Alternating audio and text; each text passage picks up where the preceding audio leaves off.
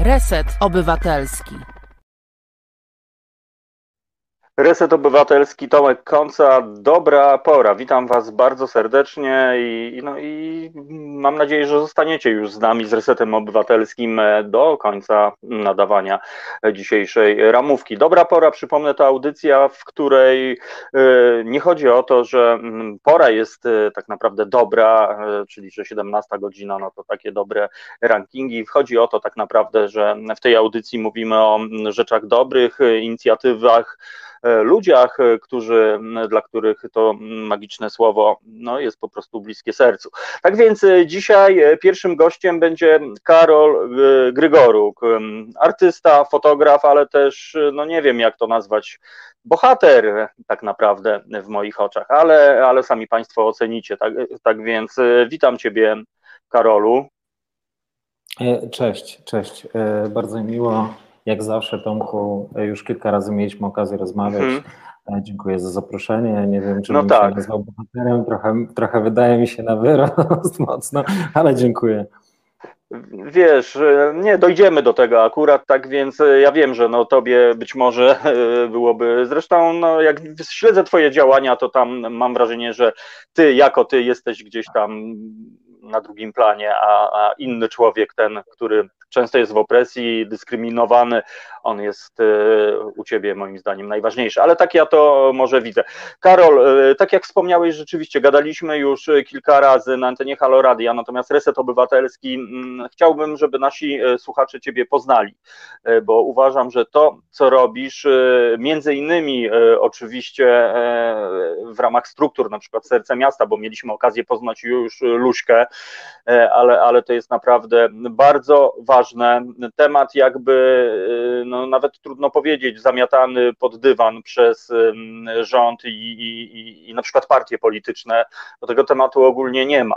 E, ja mówię w tym momencie o ludziach w kryzysie bezdomności, I, i o, o, o, tym o, o, tym zjawisku tak naprawdę właśnie dowiedziałem się, znaczy ja wiedziałem, że to istnieje, ale dopiero to wy mi uświadomiliście, co się dzieje, e, jaka to jest skala i, i co tak naprawdę można zrobić. Ostatnio, Karol, przyznam się, że bardzo dotknął mnie twój post o, o śmierci, no nie wiem, twojego kolegi, przyjaciela, E, e, z ulicy, no to, to jest po prostu strasznie, strasznie smutna wiadomość i taka trochę chyba, mam wrażenie, symboliczna.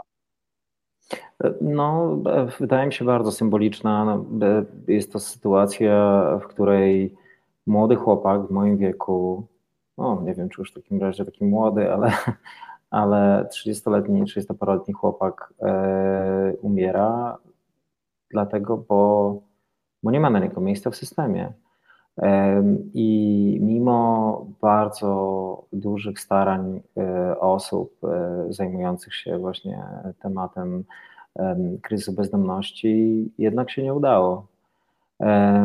I jest to, jest to, jest to poruszające. No, dla mnie akurat e, ta osoba tutaj nazywana przeze mnie Alkiem ze względu na, na sytuację, nie wiemy, rodziny już wiemy, że zostało, udało się do niej dotrzeć i udało się poinformować, więc y, najbliższe osoby wiedzą. E, ale jest, była dla mnie o tyle bliska, że my się poznaliśmy bardzo wcześnie i przez długi czas obserwowałem i widziałem, jak e, on sobie radził i jak walczył o siebie i jak blisko było e, sukcesu. I jednak się nie udało ze względu na wiele różnych czynników e, i też e, tego, że no właśnie nie było, ten, ten system pomocy tak naprawdę nie istnieje. Opiera się, wydaje mi się, w 90 przynajmniej procentach na, na wolontariuszach, wolontariuszkach, aktywistach, aktywistkach i ludziach, którzy poświęcają swoje, całe swoje życie i swoją często też psychikę na to, żeby pomagać e, ludziom i, i przejmować tak naprawdę te emocje na siebie i, i wspierać ich w, tych, w tym bardzo trudnym życiu um, i w, jakim, i, i w bardzo trudnych sytuacjach, w których się znaleźli. Mhm. E, no, bardzo mi przykro, Karol, naprawdę bardzo mi przykro i też czuję się dotknięty. Z drugiej strony uświadomiłeś mi teraz też kolejny ciężar, mm, czyli właśnie ta, ta psychika, nie? bo mówisz o tym, że no, obcując na przykład z ludźmi w kryzysie bezdomności, dla ciebie pewnie już, już trochę się z tym obyłeś, sorry za, za, za takie stwierdzenie, ale, ale, ale wydaje mi się, że no, osoby, które pierwszy raz być może mają do czynienia z taką sytuacją, no to być może wiesz, gdzieś tam pęka im serce i czasami są to objawy takie wręcz psychosomatyczne po prostu, czyli płaczemy mhm. i kurczę, po prostu nie, nie wiemy dlaczego tak się dzieje. Ty, ty nie, mówisz rzeczywiście. Przede wszystkim uciekamy w ogóle od tej mhm. informacji. Uciekamy no tak, i, tak. Bo bardzo trudno jest sobie często z tym poradzić i um, no niektóre te emocje, my mówimy tutaj o osobach, które um, w większości przypadków trafiły na, na ulicę, tak zwaną ulicę, ze względu na głębokie problemy, z którymi się borykały całe życie, bądź też traumy, e, które ich dotknęły. I, i, i często te historie są absolutnie porażające. I ja też mam jakąś dziwną potrzebę chyba wytłumaczenia się trochę, dlaczego w ogóle ja piszę te, te posty i komentarze i, i w ogóle gdzieś tam e, to wszystko wyrzucam w internet. Mm, bo mam trochę wrażenie, że taka jest trochę moja rola. Ja, ja potrafię robić zdjęcia, trochę potrafię pisać. Nie jestem psychologiem, nie jestem psychoterapeutą, nie jestem, nie jestem pracownikiem socjalnym, e, którzy, które te osoby walczą właśnie powiedziałbym na pierwszym froncie, mm, ale y, mam, po pierwsze mam, uważam, że powinniśmy mówić jak najwięcej i, i tak jak sam powiedziałeś Tomku, że gdzieś tam zwróciłeś uwagę na to i gdzieś no, po raz kolejny rozmawiamy na ten temat, może właśnie dzięki temu, że ktoś zwrócił na to uwagę. Nie, też, y, y, a w tym przypadku akurat, jeśli chodzi o tą osobę, Alka, E, też jakoś miałem głęboką, silną potrzebę tego, żeby po prostu ludzie pamiętali, że mhm. nie chciałbym powiedzieć, żeby on był przykładem pewnej sytuacji, ale, ale on naprawdę zasługuje na to, żeby, żeby o nim pamiętać i żeby nie był po prostu statystyką w, w kolejnym zgonem na ulicy, którym się nikt nie przejmie. Mhm, no to jest, to jest strasznie okrutne, wiesz, e, to co mówisz. E, I, e, no i tak jak mówię, bardzo mnie to dotknęło i wydaje mi się, że trzeba niestety o tym mówić, bo ostatnio sobie rozmawiałem z moją starszą córką, która, która jest taka ogarnięta, ogarnia, zaangażowana jest społecznie i nawet gdzieś tam politycznie i rozmawialiśmy o tym, że rzeczywiście żadna partia polityczna właściwie nie zajmuje się ludźmi w kryzysie bezdomności. O rządzie to nie będę wspominał, bo tak jak powiedziałeś, że gdyby nie może 90% tych działań, a może być może blisko 100% tak naprawdę, to robią wolontariusze, ludzie, którzy po prostu no, nie godzą się na ten stan rzeczy, bo oczywiście teoretycznie, tak jak mówisz, mamy pr pracowników socjalnych, ja się przyznam, taki coming out, chodziłem do studium pracowników socjalnych e, i, i, i wiem akurat, że no, no po prostu mimo, że tam też zdarzają się porządni, przyzwoici ludzie i bardzo często tak jest, ale, ale, ale to się nie sprawdza, to jest za mało, to nie, to, to, to nie działa ten po prostu system, a być może go nie ma. I to jest po prostu naprawdę okrutne, że gdyby nie wy, ludzie tacy jak ty, no to ja nie jestem w stanie sobie wyobrazić, co by się działo. Na przykład y, tą porą E, roku. E, dla mnie właśnie jest to przerażające, że nikt o tym nie mówi, że ten temat nawet, nawet nie, nie, nie jest zamiatany pod dywan, po prostu jego nie ma, no po prostu. Mhm. Jak, co, co zrobić, Karol, żebyśmy, no nie wiem, poszli w stronę na przykład Skandynawii, bo, bo tam rozmawiałem ostatnio z naszym gościem, który mówił, no po prostu rzeczy z pogranicza science fiction, jeśli chodzi o pomoc państwa dla ludzi w kryzysie. E, jakie działania, co my powinniśmy w ogóle zrobić, żebyśmy, żebyśmy próbowali jakoś ogarnąć ten temat e, ludzi, którzy, tak jak mówisz, no nie mają domu, mieszkają na ulicy, w krzakach. Wiesz co, zadajmy sobie pytanie przede wszystkim, dlaczego politycy i polityczki nie interesują się tematem. Między mhm. innymi Przede wszystkim tak mi się wydaje, że, że to w ogóle dotyczy większości grup wykluczonych. Y, nie są to wyborcy, nie są to aktywni wyborcy. Więc ich głosami, ich sytuacją nikt się nie przejmuje. I więc hmm. pozostaje, pozostaje, pozostaje to w, w naszych rękach tak naprawdę, ich sytuacja i, i ta pomoc w, w rękach osób uprzywilejowanych, nie? w sensie nas osób, które mogą sobie, mają też czas i, i, i, mogą sobie pozwolić na to, żeby walczyć o te grupy słabsze. I, I, wydaje mi się, że to jest nasz obowiązek. A jeżeli już mówimy o takim konstrukcie, no to to, to jest tak naprawdę konstrukt państwa socjalnego.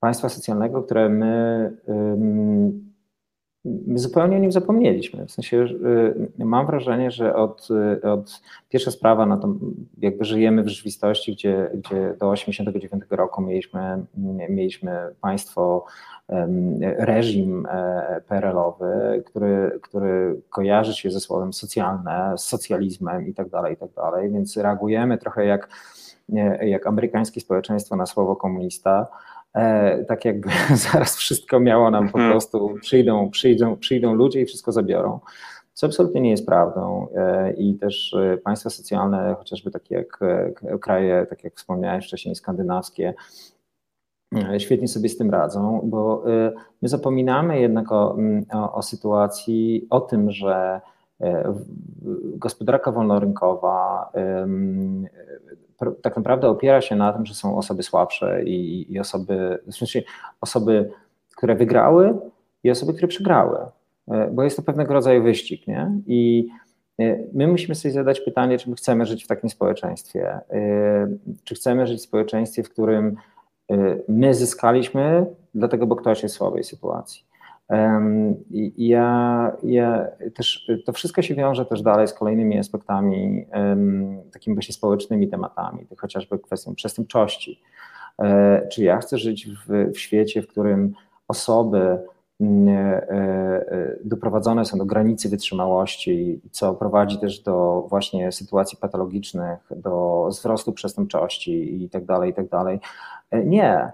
Ja wierzę w to, że naszym obowiązkiem jest właśnie opieka. Po to założyliśmy, po to istnieje instytucja państwa, żeby ona opiekowała się nami, kiedy my jesteśmy w słabej sytuacji. I, i, I dziś ja jestem w dobrej sytuacji, dziś ja mogę pomagać, ale i możliwe, że nigdy się nie znajdę w słabej sytuacji, ale po to tworzymy państwo, żeby tworzyć tą sieć i żeby to państwo i ta sieć Y, mogła mnie złapać. W momencie, kiedy ja będę upadać. Miejmy nadzieję, że nigdy to się nie stanie, ale może się stać. Tak naprawdę jesteśmy bardzo blisko tego i, mm, i to zależy od nas. Y, zakładam, że jeżeli są słuchacze i słuchaczki i, i widzowie, i, którzy oglądają, które oglądają to, tą naszą rozmowę, no to są to osoby właśnie raczej z, z, tym przywilejem. My jesteśmy raczej w dobrej sytuacji, możemy sobie to oglądać na komputerach, na telefonach i tak dalej. E, I to zależy od nas. Hmm? Czy ta sytuacja mhm. e, dalej będzie tak wyglądać, czy nie. No tak, no ale wydaje mi się, że jest jednak bardzo, bardzo długa droga. Ja trafiłem po raz pierwszy w życiu tuż przed Wigilią do schroniska dla uchodźców przy Księżnej Anny na pseudotargówku e, i, i powiem Ci, po prostu byłem w szoku. Byłem w szoku, że po pierwsze to schronisko dla matek z dziećmi, między innymi z Białorusi, z Inguszetii, z Czeczenii, no, znajduje się w tak okropnym miejscu, do którego bardzo trudno w ogóle już nie mówię dojść, ale, ale nawet dojechać samochodem E, tak, takie jakby ukryć to przed po prostu całym światem i tak sobie pomyślałem, że no nie, to chyba naprawdę nie tędy droga, żebyśmy po prostu takie miejsca, których po pierwsze w ogóle nie powinno być, a po drugie, y, że one znajdują się naprawdę w takich miejscach, tak jakby po prostu nikt nie powinien tego widzieć. E, powiem Ci, że Karol, dla mnie to było po prostu szokujące. Ale Dlaczego wiesz, to jest, tak się dzieje? Jest cały, cały, cały styl naszego myślenia, takiego wiesz, jako, jako społeczeństwa, że no to jest jakaś taka dziwaczna forma jakiejś, nie wiem, dulszczyzny, jakkolwiek byśmy tego nie nazwali. Tak naprawdę mhm. no. Y, y, to, że chowamy problem nie znaczy, że, że on przestaje istnieć. Y, on, on, on będzie istnieć i będzie i za chwilę nam eksploduje, bo, bo, bo, bo, bo, bo bo to są sytuacje, że właśnie to, o czym wcześniej mówiłem, osoby doprowadzane, ciągle spychane na margines, e, e, dociskane cały czas, w pewnym momencie eksplodują. E, I doskonałym przykładem jest to, co się dzieje w tym momencie we Francji, od wielu lat tak naprawdę. Mhm. E, Getyzacja rodzin migranckich e, na to absolutne peryferia Paryża i ciągłe udawanie, że nie ma tematu. I mm, zawsze wyobrażam sobie to, że mm, jak muszą się czuć młodzi Francuzi pochodzenia, znaczy z rodzin migranckich, którzy urodzili się już w Paryżu ich rodzice czasem urodzili się w Paryżu, mhm. a im się mówi cały czas, że nie są Francuzami. Nie? E, więc no to wszystko tak naprawdę to jest, to jest właśnie to ciągłe niezauważanie problemu i ta ciągła marginalizacja w momencie, to, to, to, nie znaczy, że to zniknie. Tak samo sytuacja właśnie migracyjna, uchodźcza. No, y, mm, to, że będziemy zamykać y, granice, to nie działa. To absolutnie myślenie w tych kategoriach jest, y, powiedziałbym, wręcz śmieszne. Mm, bo, bo osoba zdesperowana, y, rodziny zdesperowane potrafią płacić gigantyczne pieniądze przemytnikom, żeby narażać swoje życie na, na, na morzu, w dziurawym pontonie i, i, i, i podrabia, w podrabianych kamizelkach. Mm, nie, no, no, w sensie, co, co sprawi, że większy płot sprawi, że, że, że, że ci ludzie nie przyjdą? E, a my musimy się otworzyć, musimy zacząć. My, to jest też często się mówi o tym, i ja bardzo, bardzo dbam o to, żeby w ten sposób mówić, e, że nie mamy kryzysu migracyjnego. Mamy kryzys polityk migracyjnych, bo migracja mhm. sama w sobie nie jest kryzysem w żaden sposób. Ja też lubię mówić, ani ona nie jest pozytywna, ani nie jest negatywna. To jest po prostu zjawisko społeczne, które istnieje od tysięcy lat ale my mamy, pro, my mamy problem z politykami migracyjnymi, z tym, że tak naprawdę nie istnieją żadne systemy yy, yy, i trochę tak jakbyśmy udawali, że, że, że nie istnieje problem. Dlaczego? Bo znowu yy, migranci i migrantki nie są wyborcami. No właśnie, to jest niesamowite. Znowu teraz natknąłeś mnie jedną myślą, że być może ta, cała nagonka w ogóle na kwestie imigrantów po prostu wynika z tego, że nie ma, tak jak mówisz, że nie ma po prostu pomysłu. I łatwiej e, zrobić w ludziach takie wrażenie, że my się chronimy, bronimy czegoś tam pseudo wartości, tak jak mówisz, no te wartości jednak sprowadzają się do hipokryzji typu właśnie dulszczyzna, ale być może właśnie może stąd akurat jest to podejście polityków, że, że po prostu nawet nie wiedzą, co z tym zrobić, a z drugiej strony, no na pewno i niewątpliwie jest to, jak mówisz, no nie jest to wyborca, e, ale, ale to jest naprawdę niesamowite, wiesz, mnie naprawdę no, po prostu bardzo przejął widok e, dzieci, dzieci na poziomie po prostu, które powinny mieć beztroskie dzieciństwo, nagle po prostu jego nie mają, są zamknięte w okropnym e, miejscu, gdzieś tam na peryferiach,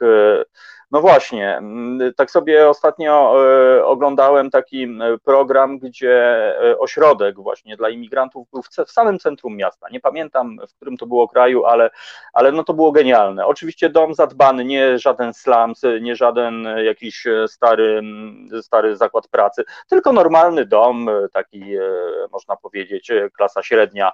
No i tam okazało się właśnie, że tam są ludzie i nikomu to nie przeszkadzało, więc no właśnie, może powinniśmy jakąś też zacząć rozmawiać już na poziomie fundamentalnym, w szkołach na przykład, z dziećmi, e, tak e, jak robi Centrum Edukacji e, Obywatelskiej i no nie wiem właśnie, pytam Cię o opinię Karol jako osoba, która no ten temat po prostu ogarnia. I jak zacząć pracować, no bo to też nie może tak być, żeby to było na, kar- na barkach Was, nas, społeczeństwa, też przecież nie o to chodzi.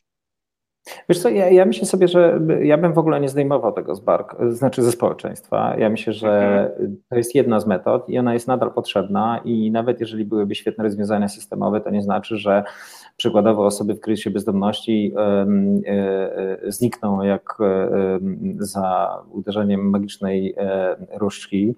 E, to po prostu tak nie będzie. My nadal musimy być czujni, ale to jest kwestia postawy społecznej i właśnie tego, co powiedziałeś, edukacji chociażby mm, obywatelskiej, takiej e, e, empatii tak naprawdę w tej, w tej edukacji i tego, żebyśmy po prostu dostrzegali ludzi w trudnych sytuacjach życiowych. Czy to jest migracja, czy to jest uchodźstwo, czy to jest właśnie kryzys bezdomności, czy, czy, czy kryzys też, też coś, z czym się borykamy i o tym się wciąż nie do końca mówi, ale kryzys, jeśli chodzi o opiekę zdrowia względem osób, tak zwany mental health czyli problemy psychiczne i tak dalej, i tak dalej, zaburzenia. To są też osoby bardzo często postawione same sobie.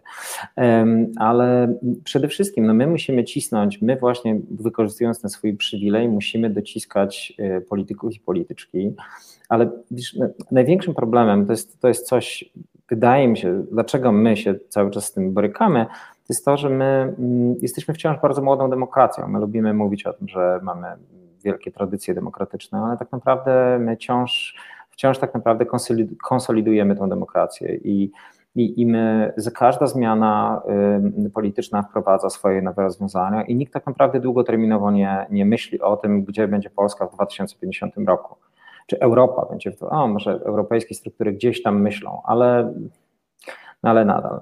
E, to jest jednak ciągła walka między e, zwolennikami, przeciwnikami i tak dalej, i tak różnych rozwiązań, więc no, to niestety są te, te słabe strony Unii Europejskiej i w ogóle takiego kolektywnego myślenia, że to po prostu jest bardzo trudne, e, co nie oznacza niemożliwe, ale my, my, my potrzebujemy myślenia bardzo długoterminowego myślenia, które będzie obejmowało mm, e, właśnie, znaczy liczyło tak naprawdę i w pewnym sensie kalkulowało e, plusy i minusy takiej pomocy. I ja tutaj zawsze podkreślam, zanim to powiem, bardzo podkreślam, nie znoszę, kiedy mówi się o ludziach w kategoriach finansowych i ekonomicznych, bo jest to tak po prostu nie powinno być.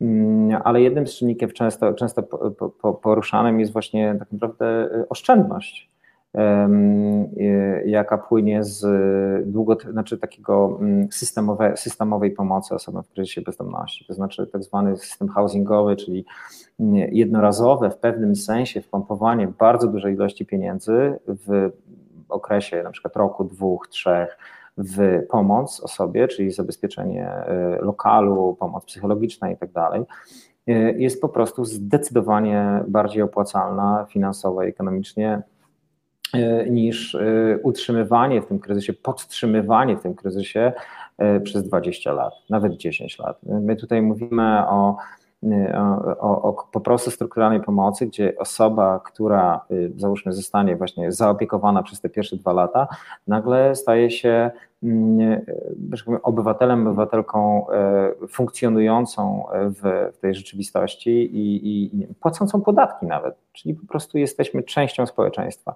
A tak osoby pozostające na tym, tym, tym marginesie mm, przez załóżmy 20 lat tak naprawdę y, tylko biorą. I ja wiem, że to strasznie brzmi, bardzo nie chcę, żeby to w ogóle wybrzmiało w ten sposób, że to są osoby, które są tam biorą, biorą, a nic nie dają, bo to nie o to chodzi. My nie hmm. powinniśmy budować społeczeństwa w ten sposób, myśląc w tych kategoriach. Ale mm, my jesteśmy, wiem, społeczeństwo jest trochę jak most. My jesteśmy najsilniejsi, znaczy jesteśmy tak silni, jak e, nasze najsłabsze, e, najsłabsze przęsło i my musimy zadbać o to, żeby wszystkie te przęsła były, czy, czy, czy porównanie, nie wiem, łańcucha, każde ogniwo było tak mhm. samo mocne. I my musimy się wspierać wzajemnie, że jeżeli ktoś nie podnosi tego ciężaru, mm, i ktoś ma problem, żeby udźwignąć ten ciężar, e, to, to my sobie pomagamy wzajemnie, wszyscy razem. I dzięki temu jesteśmy silnym społeczeństwem. I tu znowu Skandynawia, Mhm. E, no właśnie, czytam też komentarze. Kapitan Strafford napisał: Nacisk na polityków e, nic nie da, dopóki większość obywateli nie zmieni mentalności, bo obywatele wybierają polityków, e, nie na odwrót. No i tu chyba dochodzimy do sedna. No, ta mentalność, przecież Polska, która bardzo często, no teraz wiadomo jest dyskusja, ale jeszcze do niedawna przecież to kraj katolicki, no Jezus Chrystus, miłosierdzie, miłość bliźniego. No tak naprawdę, gdybyśmy szli tym tropem, no to po, to w ogóle nie powinno mieć e, tej sytuacji, a tak naprawdę mamy to, co mamy. Natomiast e, też, no rzeczywiście ta uwaga o tych przęsłach, niezła, niezła historia. Karol, no właśnie, e, to ja troszeczkę wrócę, cofnijmy się, bo, bo człowiek taki jak ty, no fotograf światowej sławy, co tu dużo mówić, nagle po prostu, no tak, tak wiesz, i nagle po prostu znajduje no po prostu misję, tak, tak chyba można powiedzieć.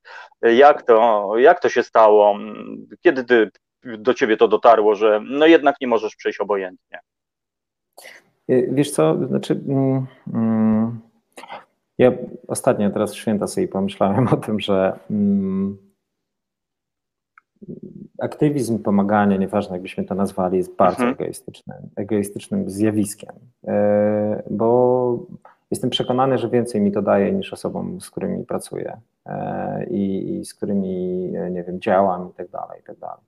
To jest, to, to jest ekstremalnie przyjemne i e, dlatego, bo ja, bo oczywiście E, też wiąże się z dużym napięciem psychicznym e, i, i, dużą ilością stresu i tak dalej, ale, ale um, uczucie tego, że jest się potrzebnym jest, e, jest fantastyczne i bardzo to polecam wszystkim, którzy, którzy gdzieś poszukują siebie, próbują się odnaleźć, czy, czy właśnie trochę nie wiedzą, co ze sobą zrobić bardzo proste rozwiązanie. Zapiszcie się do jakiejkolwiek e, e, fundacji, e, zgłoście się na wolontariat, albo nawet po prostu chodźcie po ulicy i pomagajcie ludziom, zapytajcie się swoich sąsiadów, czy można im wam, czy można jakoś pomóc. No to wszystko, co się wydarzyło w pandemii, to ta pozytywna strona pandemii, czyli to, że się otworzyliśmy jakoś na pomoc, nie, po prostu daje nam satysfakcję, czujemy się potrzebni, czujemy, że Zresztą, bo to też jest taka, to wszystko się opiera troszeczkę na regule wzajemności, że wydaje mi się, że też pomaganie gdzieś podświadomie wiąże się z uczuciem walki z własnym strachem e, i, i, i tym, że my sami możemy się znaleźć w tej sytuacji, gdzie będziemy potrzebowali pomocy. Więc jeśli my pomagamy w tej chwili, to budujemy w sobie wiarę, podświadomą wiarę w to, że może ktoś nam pomoże, kiedy my będziemy w tej trudnej sytuacji. I to jest, to jest super. W moim przypadku ja, ja gdzieś, wydaje mi się, że od nastoletności gdzieś miałem takie nastawienie, że czułem się po prostu dobrze robiąc coś komuś, dla kogoś mhm. i, i tak dalej. Wcześniej zacząłem współpracować z organizacjami pozarządowymi, więc jest mi trochę łatwo. Później na wiele lat zarzuciłem tą pracę, bo po prostu też życie i, i, i ten. Po wiele, kilka lat temu wróciłem do tego i już sobie trochę nie wyobrażam innej sytuacji.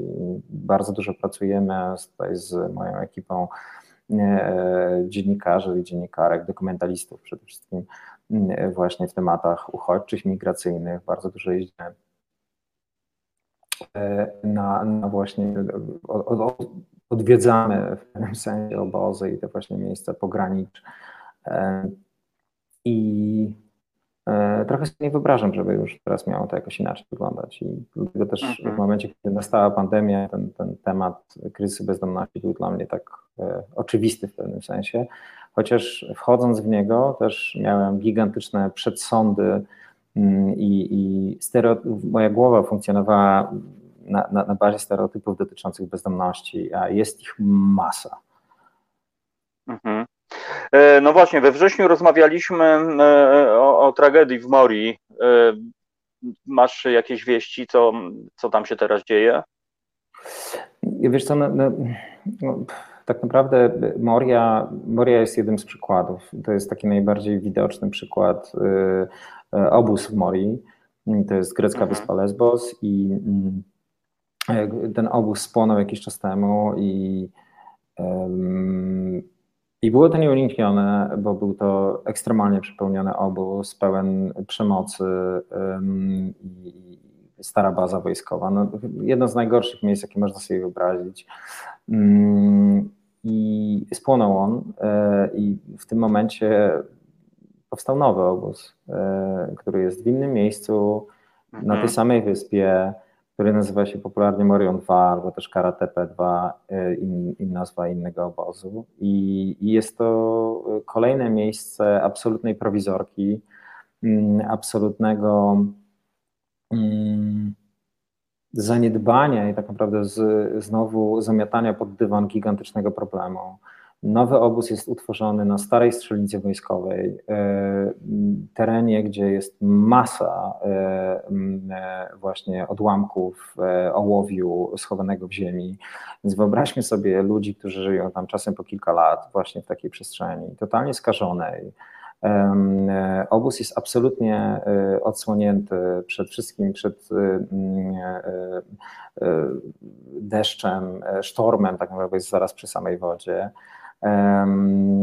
Namioty, które zostały tam dostarczone, w żaden sposób nie spełniają że tak powiem, standardów bytowania.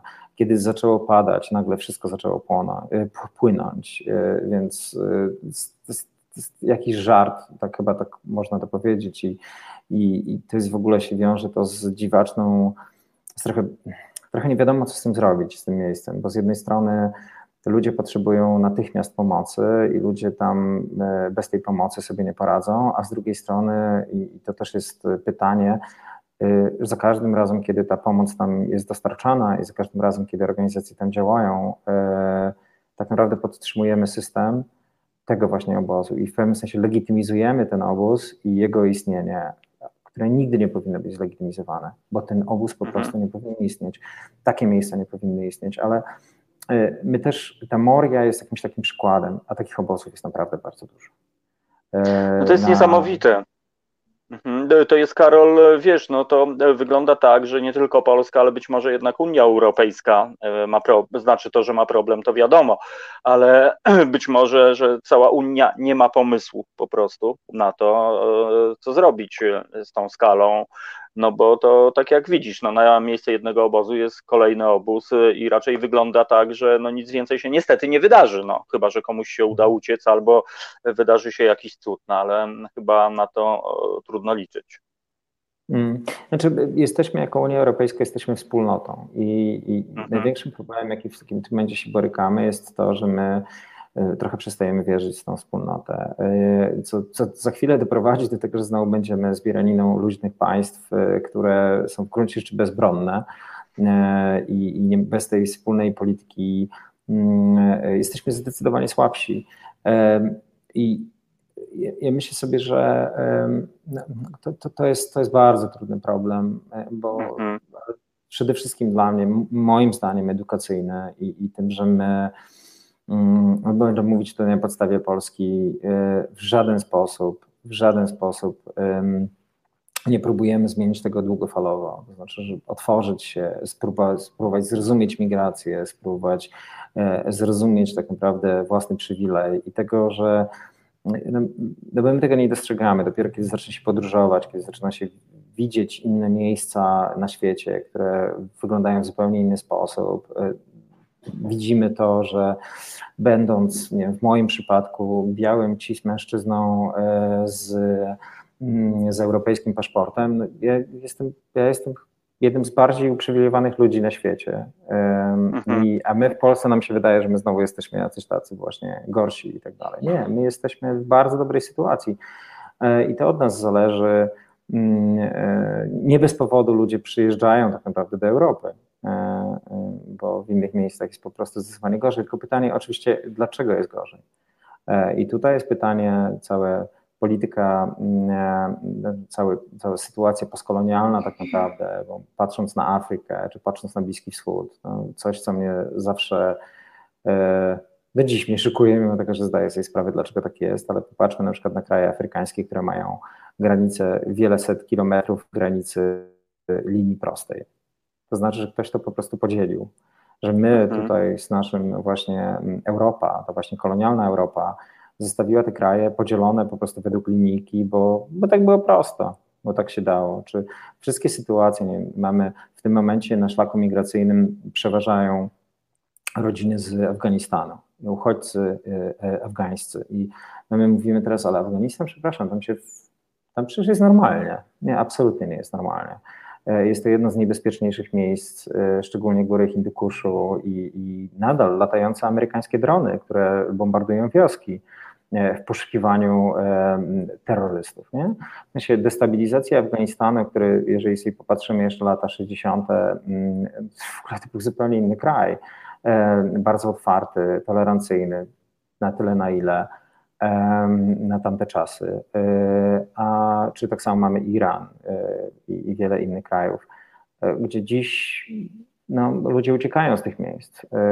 Mhm. Jest to nasza wina i to jest nasza odpowiedzialność. I jakby mm, mm, oczywiście nie wiem, nawet nie żyliśmy, ani ty Tomku, ani ja nie żyliśmy w momencie, kiedy to się wszystko działo, no ale, ale nadal jesteśmy beneficjentami e, tamtej sytuacji. E, nasze życia mhm. są bardzo dobre, dlatego, bo kiedyś to wyglądało w inny sposób.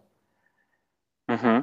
E, Karol, pozwól, że zrobimy krótką muzyczną przerwę e, na łyczka herbaty i e, wrócimy za trzy minutki. Mam jeszcze parę pytań, tak więc jeżeli pozwolisz, to poprosimy Asię, żeby nam zagrała i drodzy słuchacze, przypominam dzisiaj Karol Grygoruk, no, fotograf dokumentalny albo, nie wiem, społecznik, albo po prostu naprawiacz świata. E, może, może tak. E, Olga pyta, co pan e, Karol konkretnego zrobił. Pani Olgo, ja odpowiem na to pytanie mniej więcej po przerwie, więc proszę z nami zostać. Za trzy minutki wracamy. Słuchasz Resetu Obywatelskiego. Reset Obywatelski działa dzięki Twojemu wsparciu. Znajdź nas na zrzutka.pl. No właśnie, e, posłuchaliśmy Tribumana e, i, i tak się skojarzyło właśnie e, z tymi przedmieściami Paryża. Tak na, naprawdę najbardziej mi się skojarzyło z filmem Kasowica Nienawiść. Nie wiem, czy pamiętasz, czy oglądałeś ten doskonały film, który już wtedy, przecież to było, nie wiem, 20 lat temu, więcej, 30 chyba ponad lat temu był ten film 95 rok, 25 lat temu i już był gruby problem, tak więc ten problem widać narastał 25 lat i, jest. E, Karol Grygoruk, dzisiaj w naszym studiu. Karol, e, poproszę Cię, bo Ty bardzo często w swoich postach, w swoich przejmujących postach dokumentujących no to, co Cię spotyka, nazywasz ludzi w kryzysie bezdomności gigantami powiedz, o co, o co w tym wszystkim chodzi? Ja próbowałem sobie dorabiać jakąś swoją filozofię. Jakbyś mógł po prostu zdefiniować, kim jest gigant albo Wiesz gigantka. Co, y, y, ja, ja, używam, ja używam tego słowa mm, specjalnie, e, dlatego, bo nie powinna się mówić osoba bezdomna. E, jest to bardzo stygmatyzujące, e, bo zakłada trwanie w tej, w tej sytuacji i pewną tożsamość zbudowana wokół bezdomnego. Już absolutnie abstrahując, od, od, znaczy absolutnie podkreślając, że nie, słowa takie jak żul, bej i tak dalej w ogóle nie powinny istnieć i są to szalenie mhm. stygmatyzujące słowa.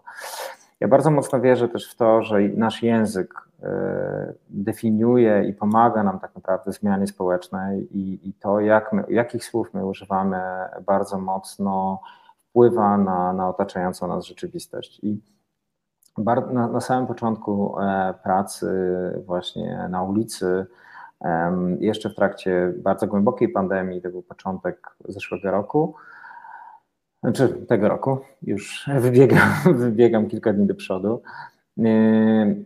usłyszałem to słowo od jednej z osób właśnie w kryzysie bezdomności, którą spotkałem, o tym, że, że my giganci.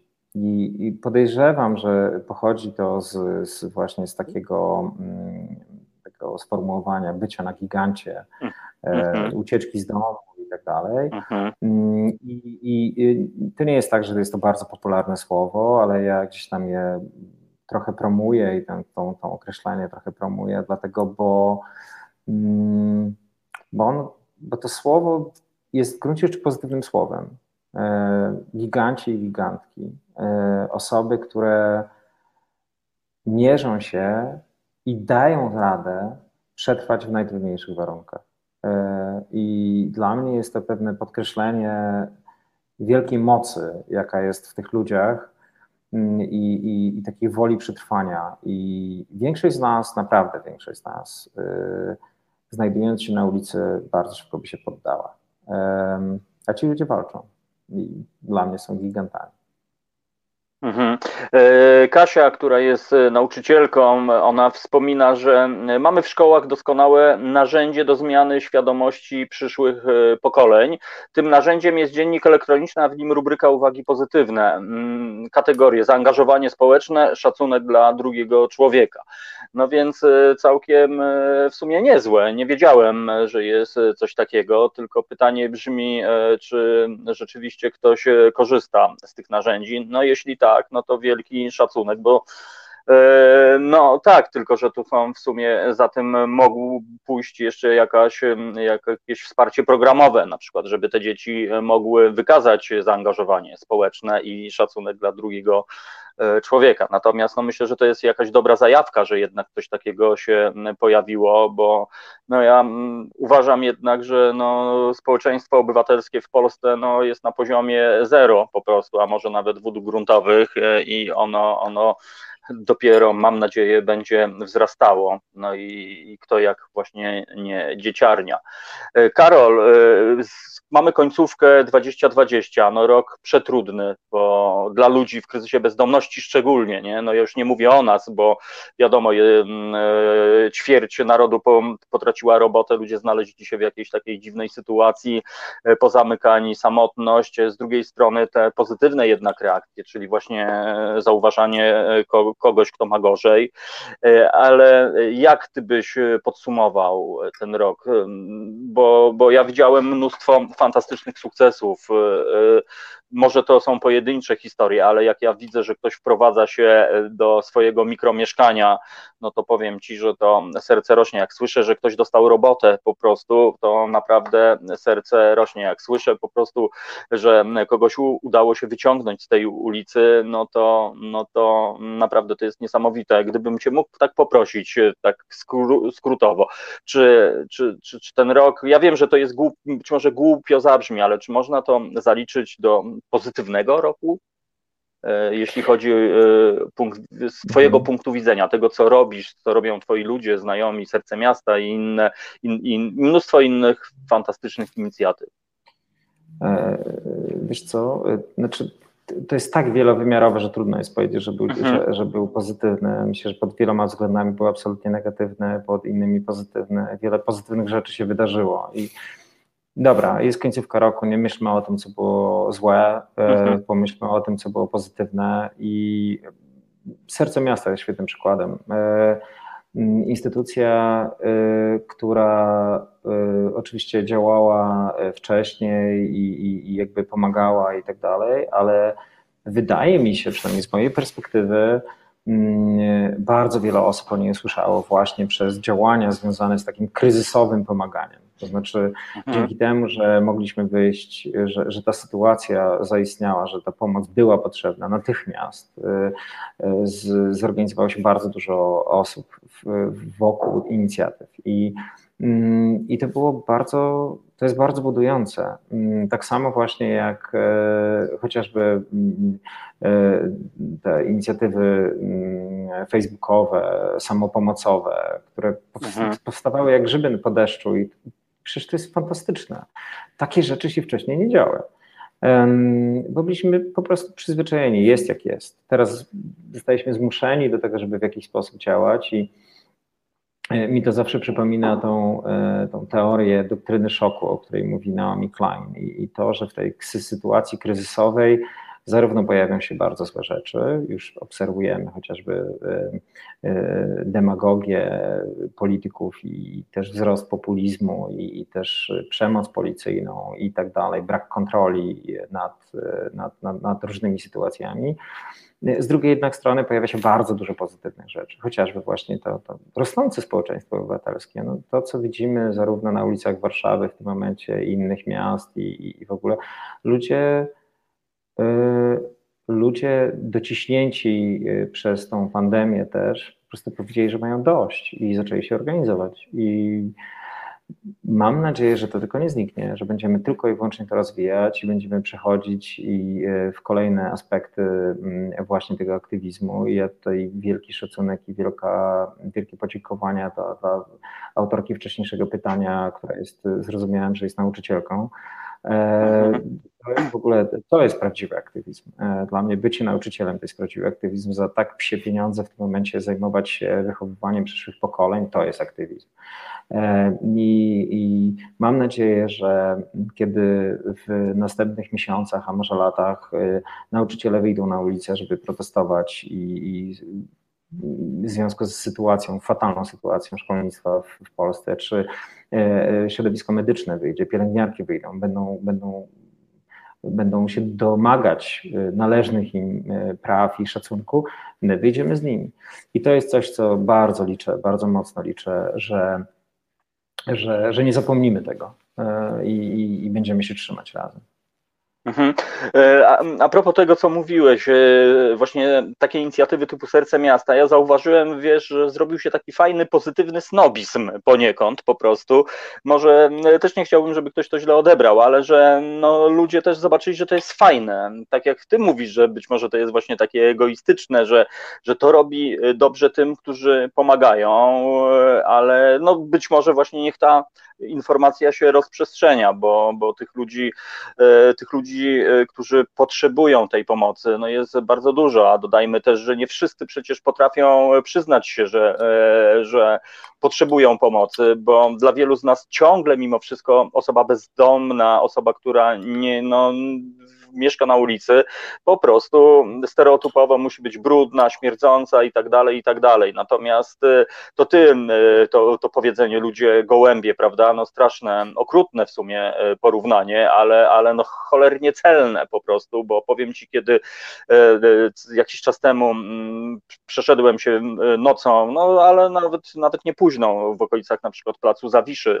rzeczywiście zobaczyłem ludzi gołębi i, i wcale nie byli brudni, wyglądali jak jak my, tylko że no, po prostu przy, siedzieli, czekali nie wiadomo na co, ludzie młodzi, dodam, e, którzy gdyby nie pewnie jakaś idiotyczna, może, może nawet nie idiotyczna, gdyby nie jakaś zła historia, pewnie by sobie siedzieli teraz u siebie w domu, na przykład z kimś bliskim i pili herbatkę. To jest po prostu strasznie niesamowite i, i też mi się wydaje, że trzeba czarowywać w ogóle mm, ten temat, mówić o tym, no i, i robić to, co ty robisz. No, widziałem przed Wigilią waszą misję na Kamczatkę, areszt śledczy na Grochowie. To też jest w sumie niesamowite, że, e, że, że pomyśleliście o, o tym, że, że, że ktoś tam, że tam też są ludzie, no po prostu, którzy być może się pogubili, e, ale jednak no Wiesz co, ja, ja, mam w ogóle wrażenie, ja mam w ogóle wrażenie, że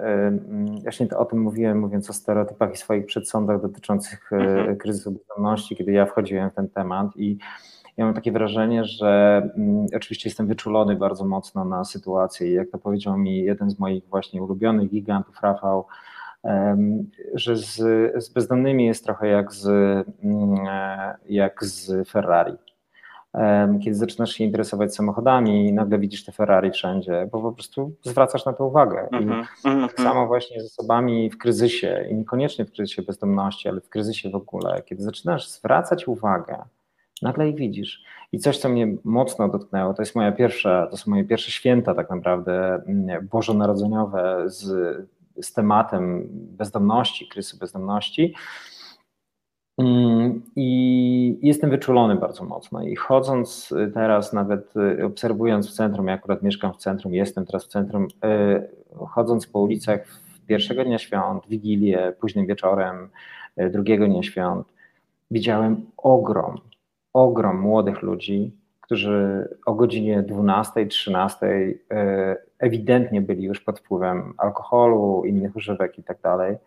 Ludzie, którzy chodzili i nie wiedzieli, co ze sobą zrobić. Um, oczywiście temat, y, że tak powiem, gigantów to jest jeszcze inna rzecz, ale mhm. w momencie, kiedy zaczynamy dostrzegać i i w momencie, kiedy y, wiemy, jak takie sytuacje się tworzą, przestajemy oceniać. I ja cały czas sobie myślę o tych młodych chłopakach i dziewczynach, którzy łazili bez celu i się snuli w święta. Jak bardzo zła sytuacja musi być w domu, że oni o godzinie 12 są po czwartym już piwie i uciekają z domu, bo nie dają rady wytrzymać.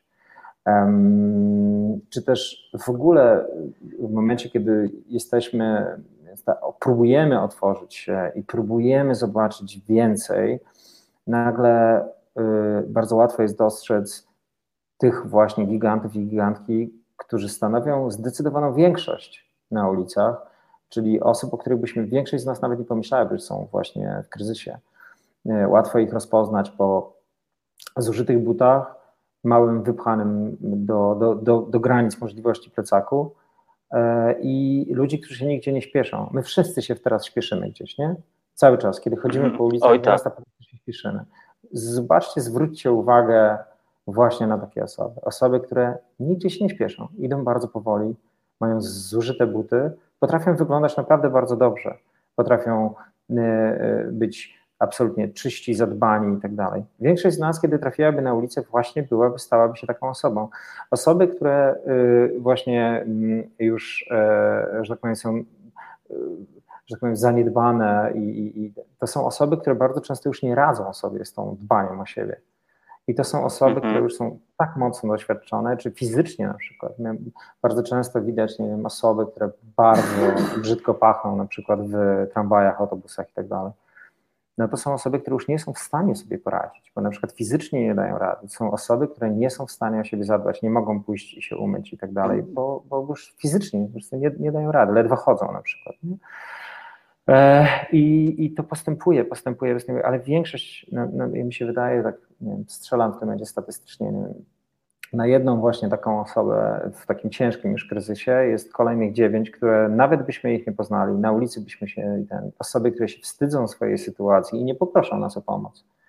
Um, więc i tu jest system. Powinniśmy mieć system E, system pomocy, który, o którym my wszyscy wiedzielibyśmy od, od dzieciństwa, od szkoły podstawowej, wiedzielibyśmy, że jeżeli znajdziemy się w takiej sytuacji, to wiemy, gdzie pójść. I, mhm. i społeczeństwo, państwo, jakkolwiek powiemy, zajmie się nami i nie pozwoli, że my uderzymy od dno, nie? Um. Tak jak jest to chociażby w Finlandii. Finlandii, która jest słynna z tego, że ostatnio ogłosiła koniec bezdomności. W Finlandii nie ma kryzysu bezdomności. Za każdym razem, kiedy ktoś znajdzie się w bardzo dramatycznej sytuacji, ludzie pomogą. My, społeczeństwo. Społeczeństwo pomoże i, i, i nie ma, bo mhm. trafiają w właśnie trafiają w ten system i w naszym przypadku, kiedy mówimy o, że ktoś trafia w system, jest to bardzo pejoratywne, a tam podejrzewam trafić w system, do systemu E, jest czymś pozytywnym, bo system jest pozytywny, bo, bo ktoś mhm. o ciebie zadba i nie pozwoli. Jest ta siatka pomocy, spadochron. Mhm. No to jest tak, no mamy w, w, pamięci rozmowę z Robertem, naszym słuchaczem z Danii, który, który sam ma problem, jest narkomanem i e, oczywiście w trakcie e, procesu wychodzenia. Rok już jest czysty i mam nadzieję, że już sobie da w końcu radę, ale on też e, mówi, że po prostu społeczeństwo, system traktuje go jako osobę chorą, e, nie jako wyrzutka, tylko od razu trafia automatycznie do programów pomocowych, terapeutycznych, i to naprawdę, naprawdę działa. Pani Olga dopytuje się, e, co Karol Grygoryk e, konkretnie zrobił. Ja nie wiem, czy starczyłoby godzinę na wymienianie, e, co Karol Grygoryk konkretnie robi, jeśli chodzi o akcję pomocową. No ja, tak jak mówię, wymieniłem chociażby akcję misyjną tuż przed świętami do aresztu śledczego, ale wystarczy na przykład obejrzeć Serce Miasta, troszeczkę zobaczyć, czym się zajmuje ta organizacja no to już będziecie wiedzieli, co dokładnie e, Karol e, Grygoruk konkretnego zrobił dla ludzi w kryzysie bezdomności. Karol, powiedz, jakie, czy, czy są jakieś nowe inicjatywy, plany, e, jakieś akcje, w które możemy się zaangażować jako słuchacze? Co możemy na przykład teraz jeszcze zrobić konkretnego? To jest zawsze naj, najtrudniejsze pytanie, bo mhm. fajnie. No bo tak, mamy zimę, mamy koniec roku i, i wiesz, y, mhm. Luśka ostatnio prosiła o, o, ciepłe rzeczy, rękawiczki i tak dalej. Wiem, że, że nasi ludzie się tam naprawdę zreflektowali i pomogli. Mhm. Y, y, to, to, dwie rzeczy w takim razie. Jedna taka bardzo prosta, y, jeżeli, jeżeli ktoś chce pomóc, inaczej, jeżeli ktoś może pomóc tylko za pomocą finansow znaczy finansowania, no to chociażby w tym, w tym momencie mm, zbieramy, właśnie moja agencja, ekipa z mojej agencji zbiera pieniądze na mm, na pomoc uchodźcom na greckiej wyspie Lesbos, właśnie w tym nowym obozie Mori. E, mm, wystarczy szybko sprawdzić, od razu opowiem Wam, e, już patrzę tutaj na komputerze, wchodzę, wchodzę, wchodzę e, i już Wam mówię, jak tutaj to łatwo znaleźć. No, coś mi O, już mówię, już mówię. I o, o, o, o, o, o. Y, jak klikniecie na pomagam.pl i wpiszecie rodziny w obozie, no to, to się właśnie wyświetli, um, wyświetli się zbiórka, która o, już widzę, że ma 8 tysięcy złotych zebranych, więc cieszę się. Um, proste rzeczy, nawet 10 złotych bardzo pomaga i, i jak jest nas wiele, no, to po prostu złotówka ma już znaczenie. Y, jeżeli chodzi o temat bezdomności i kryzysu bezdomności, to jest bardzo dużo inicjatyw. Raz na to chociażby Serce Miasta, Medycy na ulicy, których ja jestem chyba, nie, nie wiem, ekstremalnym fanem. W sensie to, co oni robią, w ogóle wykracza poza moje. Tak, tak pozdrawiamy. Anię tak. i Bartosza po prostu to są, to są kosmici. E, ja, ja nie wiem, jak oni to robią, jak oni w ogóle funkcjonują i to w ogóle jest jakiś odjazd, ale też e, w ogóle całą, całą ekipę Fortioru, e, ale też Daj Herbata oczywiście, świetna inicjatywa i też jedna z przodujących inicjatyw, jedna z najważniejszych inicjatyw, jeśli chodzi o pomoc osobom w kryzysie bezdomności. Więc tutaj sobie sprawdźcie i, i, i śledźcie, pomagajcie, udostępniajcie. Słuchajcie, czasem wystarczy udostępnić posta, bo z naszego jednego udostępnienia posta y, potrafi, e, potrafi właśnie przejść, nie wiem, 10 nowych wpłat. E, nie zawsze, rok był bardzo ciężki, nie wszyscy mają możliwości na to, żeby finansowo wspierać organizacje, zbiórki i tak dalej, ale możemy wspierać informując, rozmawiając, E, przekonując ludzi do tego, żeby wspierali, to też jest bardzo ważne, to jest jedno chyba z nawet najważniejszych rzeczy. E, I, I co jeszcze? A jeśli chodzi o nasze takie zwykłe życie, to mm, dostrzegajmy ludzi i, i właśnie mm, trenujmy w sobie tą radykalną empatię mm, i wykraczanie poza bardzo proste sposoby myślenia. E, mhm. Przykładowo, nie wiem, widząc kogoś w, na ulicy, czy nie wiem, o, to jest świetny przykład. Ostatnio odzywa się do mnie dużo osób znajomych, mówiąc, że na ich klatce schodowej śpi osoba w kryzysie bezdomności. Mm, I najprostszym rozwiązaniem byłoby tak naprawdę wyrzucenie tej osoby. No, raczej nikomu nie, nie pasuje, że, że śpi na klatce schodowej ktoś, ale zastanówmy się, dlaczego śpi. E, czy jest inne rozwiązanie? E, bardzo często nie ma. E, bardzo w tym momencie, w związku z pandemią, bardzo trudno jest się dostać do ośrodków. E, są ośrodki buforowe. Ostatnio zadzwonił do mnie mój bardzo dobry kolega, mówiąc o tym, że właśnie ma takiego pana śpiącego i pan bardzo chciałby pójść do ośrodka, e, bo ma dosyć spania na klatce schodowej, ale w związku z tym, że ma pracę, której bardzo nie chce stracić, bo bardzo trudno mu było znaleźć pracę, jeżeli pójdzie do ośrodka, to będzie musiał najpierw 14 dni spędzić na kwarantannie, więc z automatu straci pracę. Więc bardzo łatwo byłoby ocenić kogoś, bardzo łatwo by powiedzieć, no przecież są ośrodki, nie? Ale są też sytuacje, które są zdecydowanie trudniejsze i bardziej mhm. skomplikowane. To nie jest zero-jedynkowe, to nie jest tak, że zawsze jest miejsce, że zawsze ludzie się otworzą um, i system zawsze pomoże, bo nie, ewidentnie system nie funkcjonuje tak, jakbyśmy chcieli. Oj tak, to, to prawda, ten system nie istnieje, można by nawet powiedzieć. Karol, spoglądam na zegarek, e, no godzinka przeleciała jak mrugnięcie okiem. Bardzo Ci dziękuję za to, że poświęciłeś swój czas, za to, że opowiedziałeś o, o ogromnym problemie e, społecznym. Nie wiem, czy to jest dobre e, określenie, ale jest to ogromny problem i przede wszystkim ciągle będę to powtarzał, wstyd e, dla e, naszego społeczeństwa, że w ogóle takie historie się zdarzają. Bardzo Ci dziękuję, Karol, i oczywiście zapraszam i mam nadzieję, że będziemy jeszcze mieli nieraz okazję porozmawiać na antenie Resetu Obywatelskiego. Wszystkiego dobrego, powodzenia w nowym roku. Jeszcze w sumie jedną rzecz sobie, tak, taka konkluzja, bo przed chwilą były święta, nie? W tradycji tej katolickiej jest tak, że jest ten jeden talerzyk dla y, wędrowca, kurczę, gdyby tak właśnie zaprosić sobie chociażby na tę kolację, e, gdyby każdy zaprosił jedną, dwie, pięć osób, może taką tradycję warto by po prostu e, nową ustanowić, bo może nie wędrowiec, ale właśnie ktoś, kto nie ma domu i na pewno tej wigilii nie spędzi. No nic, To ja tego sobie będę życzył i nam. Karol Grygoruk był naszym gościem. Wszystkiego dobrego dla Ciebie i trzymamy kciuki za to, co robisz i jesteśmy Ci niezmiernie wdzięczni. Dziękuję. To dziękujemy, dziękuję, dziękuję Karol. E, drodzy słuchacze, za chwilę mm, będziemy mieli kolejnego gościa, tak więc poprosimy Asię, żeby e, nam zagrała funk z elementami reggae e, oraz innymi elementami i, i za chwilę mm, Kuba Gajewski, Wolne Konopie, tak więc mm, zostańcie oczywiście z nami. Reset Obywatelski, dobra pora, Tomek Końca i za moment wracamy. Słuchasz Resetu Obywatelskiego. Znudzeni mainstreamowymi newsami? Czas na reset obywatelski, zaangażowane dziennikarstwo. No właśnie, nieźle Krain zagrał. E, Sławek się pyta właśnie, co to za załoga, co to za audycja, e, znaczy co to za muzyka. Zespół Krain, e, taka firma, że tak powiem, z początku lat 90. warszawska, założycielem Mariusz Górnicki, no i mam nadzieję, że częściej będziemy słuchali tego typu muzyki z przytupem na antenie Resetu Obywatelskiego, a my mamy drugiego gościa.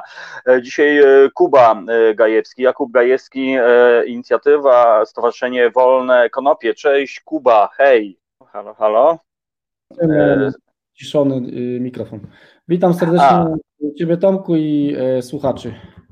E, bardzo się cieszę i dziękuję, że przyjąłeś zaproszenie, bo wiem, że tam e, drobne kłopoty zdrowotne, ale mam nadzieję, że to już końcóweczka i e, dasz radę wytrzymać tę godzinę. Kuba, Mamy, mamy koniec 2020 roku. E, powiedz, e, czy ten rok, jeśli chodzi o polską politykę narkotykową, coś zmienił w naszym kraju? Czy, czy, czy coś się w ogóle zmieniło, oprócz tego, że policja teraz chyba więcej łapie dzieciarnie na protestach strajku kobiet niż za posiadanie właśnie ziela w kieszeni? Przyznam się, że jeszcze rok temu pewnie te statystyki były odwrotne, ale teraz, teraz pewnie budżety z czego innego są ładowane. Jak ty oceniasz ten, ten rok e, z punktu widzenia e, wolnych konopi? E, no w tym roku konopie niestety mają rok stracony. Odkąd generalnie, odkąd ta ekipa rządząca przejęła stery, niestety nie ma za bardzo jest z kim rozmawiać na tematy jakiekolwiek dotyczące konopi. Troszeczkę o konopiach siewnych e, można sobie porozmawiać tutaj z ekipą rządzącą, natomiast nie wiadomo, kto jest ministrem rolnictwa tak naprawdę od paru miesięcy, więc też nie ma za bardzo do kogo, e, do kogo e, mm, bić z pytaniami. No niestety jest w tym momencie mm, przestój i zastój, jeśli chodzi o polityczne działania. E, jedyne, e, co się teraz dzieje w polityce, to mm, powołany zespół parlamentarny do spraw legalizacji marihuany i prace, które się odbywają wokół tego zespołu. To są jedyne tak naprawdę działania polityczne, które, jak, które jakkolwiek się odbywają e, w, wokół polskiego parlamentu. No i tam rzeczywiście coś się dzieje, coś tam się tworzy.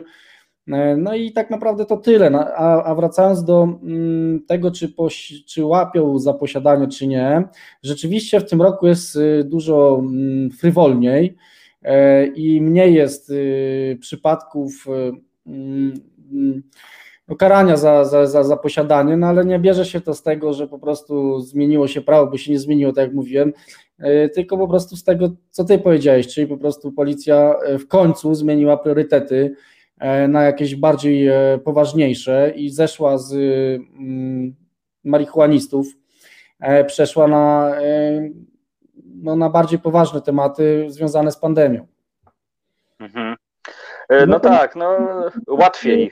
Wpadają. Cały czas ludzie wpadają, cały czas mamy mm, problemy sądowe. Jutro mamy mm, w Kielcach sprawę pana Mariana, który jest pacjentem używającym marihuany w celu walki z mm, HIV. No i niestety policjanci zrobili sobie z niego e, nabijacza punktów i e, regularnie co rok e, wjeżdżają mu do domu bez zapowiedzi i aresztują go za, za marihuanę. Tak? Więc no tutaj mamy problemy w Kielcach. W dniu jutrzejszym zapraszamy wszystkich, którzy nas słuchają i są z Kielc lub z okolic, mają czas na przyjście do sądu czy pod sąd. Bardzo mile będą widziani. E, zapraszamy. No właśnie, to, wiesz co, to jest aż niewiarygodne. W momencie, kiedy z jednej strony w aptekach e, są e, konopie, już nawet nie mówię preparaty, czyli marihuanę można kupić w aptece, z tego co wiem, to są już nawet dwa gatunki. E, z drugiej strony, kiedy no wiadomo, że ktoś, tak jak mówisz, pan Marian, który jest osobą chorą, no to, to raczej powinno się chyba przyjrzeć działaniom policji po prostu niż, niż coś takiego, bo to jest jakaś, jakaś, jakiś konflikt po prostu, niewiarygodny po prostu konflikt, że są tacy, którzy mają receptę, mogą iść do apteki. Z drugiej strony dobrze wiemy, że, że to, to, to nie jest tak, panie lekarzu, dzień dobry, poproszę receptę i jestem e, załatwiony. No to też e, tak niestety nie działa. No to jest po prostu jakiś skrajna, skrajny idiotyzm po prostu. Tak, tak, dokładnie. No ten konflikt bierze się z innych konfliktów. Przede wszystkim ustawa o przeciwdziałaniu narkomanii. Dopóki ustawa o przeciwdziałaniu narkomanii będzie zajmować się medyczną marihuaną czy y, rolnictwem, mhm. no to będzie problem, tak? Czyli policja będzie zajmować się rolnikami i pacjentami. Jeżeli wprowadzona zostałaby nasza ustawa, którą myśmy przygotowywali e, i złożyliśmy ją rękami Leroya, mhm. e, to większość z tych problemów, które dzisiaj występują, nie wystąpiłyby, ponieważ myśmy te problemy przewidzieli nie dlatego, że jesteśmy jasnowidzami i geniuszami, mhm. e, tylko dlatego, że w innych krajach już te problemy mm, się wydarzały i, i wiadomo, jak, jak z nimi walczyć. E, naszą ustawą e, za, naprawilibyśmy wiele patologii, które no niestety ustawa wprowadzona przez u, u, obecną ekipę powoduje. No i między innymi powoduje to, o czym mówisz, tak? czyli to, że pacjenci wciąż są karani za, za używanie y, marihuany, nawet jeżeli mają receptę, nawet jeżeli uda im się tę receptę zdobyć, to i tak y, tak naprawdę sąd wszystko rozstrzyga, więc pacjent tak czy inaczej musi być, y, musi hmm. przejść przez tą machinę represyjną. Mhm. Oczywiście zdarza się tak, natomiast są to wciąż sporadyczne, sporadyczne wydarzenia, że mm, no, odpuszczają policjanci po telefonie do komendanta, natomiast to są sporadyczne y, y, wydarzenia i wciąż nawet ci, którzy mają, posiadają receptę, no to niestety kończą na komisariatach. E, no niestety, dopóty, dopóki nie, nie, y, nie zorientujemy się jako społeczeństwo, że to jest problem zdrowotny, a nie karny tak naprawdę, no to dopóty tak będzie. Na szczęście się zmienia e, to diametralnie mm, może przesadzam, nie diametralnie, ale zmienia się coraz szybciej. E, to prawo umiera w głowach, w mentalności Polaków, a jak umiera to w mentalności, no to umiera to też na, e, w rzeczywistości i zostaje tylko na papierze. Oczywiście u nas jeszcze jest daleka droga, ale dzieje się ten proces, więc nawet mhm. jeżeli prawo się nie zmieni, no to po, po, po, w głowach Polaków się zmieni, a to jest już dużo. Mhm. No tak, no ciągle sankcjonujemy niesamowitą fikcję. Z drugiej strony, ostatnio byłem w aptece i pierwsze co widzę, to właściwie wszędzie, słuchaj, od lewej do prawej symbol liścia. Oczywiście CBD, co prawda, ale no mnóstwo preparatów konopnych, czyli znowu po prostu fragment mocy tej rośliny jest legalny, można sobie go kupić w automacie, w każdym praktycznie sklepie. Z drugiej strony, być może ten jeszcze bardziej istotny element leczenia leczniczy niestety jest kryminałem. No i to jest po prostu paranoja. To już jest naprawdę paranoiczna historia, dlatego no, zaciekawiłeś mnie tym zespołem parlamentarnym. Coś wiesz więcej na ten temat? Czy to, no, kto jest w tym zespole? Czy, no bo trudno mi sobie wyobrazić, e, nie wiem, czy, czy to partia rządząca na przykład, ktoś z PiSu tam też zasiada? E, coś, powiedz coś więcej, jeśli wiesz. Mm, Wiem, oczywiście. E, bierzemy udział jako Wolne Konopie w, mm, mhm. w pracach tego zespołu parlamentarnego, a e, prace tego zespołu opierają się między innymi na naszej ustawie, którą przygotowaliśmy i chcieliśmy mm, złożyć ją jako projekt obywatelski w Sejmie w tym roku, natomiast pandemia pokrzyżowała nam plany i tego projektu obywatelskiego nie złożyliśmy, ponieważ nie zebraliśmy podpisów. Przełożyliśmy te, y, y, te, te, te wydarzenie na 2021 rok na czasy, kiedy będzie możliwe zbieranie podpisów. E, no i udostępniliśmy ten projekt e, zespołowi parlamentarnemu, żeby mm, politycy, mm, którzy to pracują w tym zespole, a politycy ci mm, należą do szerokiej grupy partii politycznych. Niestety jedyna partia polityczna, jaka nie ma swojego reprezentanta, to partia PiS. Więc mhm. tutaj jeszcze trzeba popracować. Być może ktoś się zgłosi, być może ktoś potajemnie pod stołem będzie chciał nam pomagać, co bardzo też by było po, po potrzebne. Natomiast mhm. na chwilę obecną tworzą ją wszystkie partie zasiadające w parlamencie, tworzą ten zespół parlamentarny, oprócz, tak jak mówiłem, PiSu. No i e, prace tego zespołu parlamentarnego polegają na tym, że w tym momencie mm, posłowie mm, debatują z nami, jak powinien ich y, projekt poselski stworzony na bazie naszego projektu obywatelskiego, jak on powinien wyglądać. E, my proponujemy trzy krzaki 30 gramów y, marihuany, mm, e, dekryminalizację tych ilości. No tutaj y, posłowie skłaniają się ku temu, żeby nie wiem czemu, ale zwiększyć liczbę krzaków, a zmniejszyć liczbę e, gramów na własny użytek. E, ja to wszystko mogę oczywiście w miarę chyba klarownie i łatwo argumentować, dlaczego tak, a nie inaczej. E, mhm.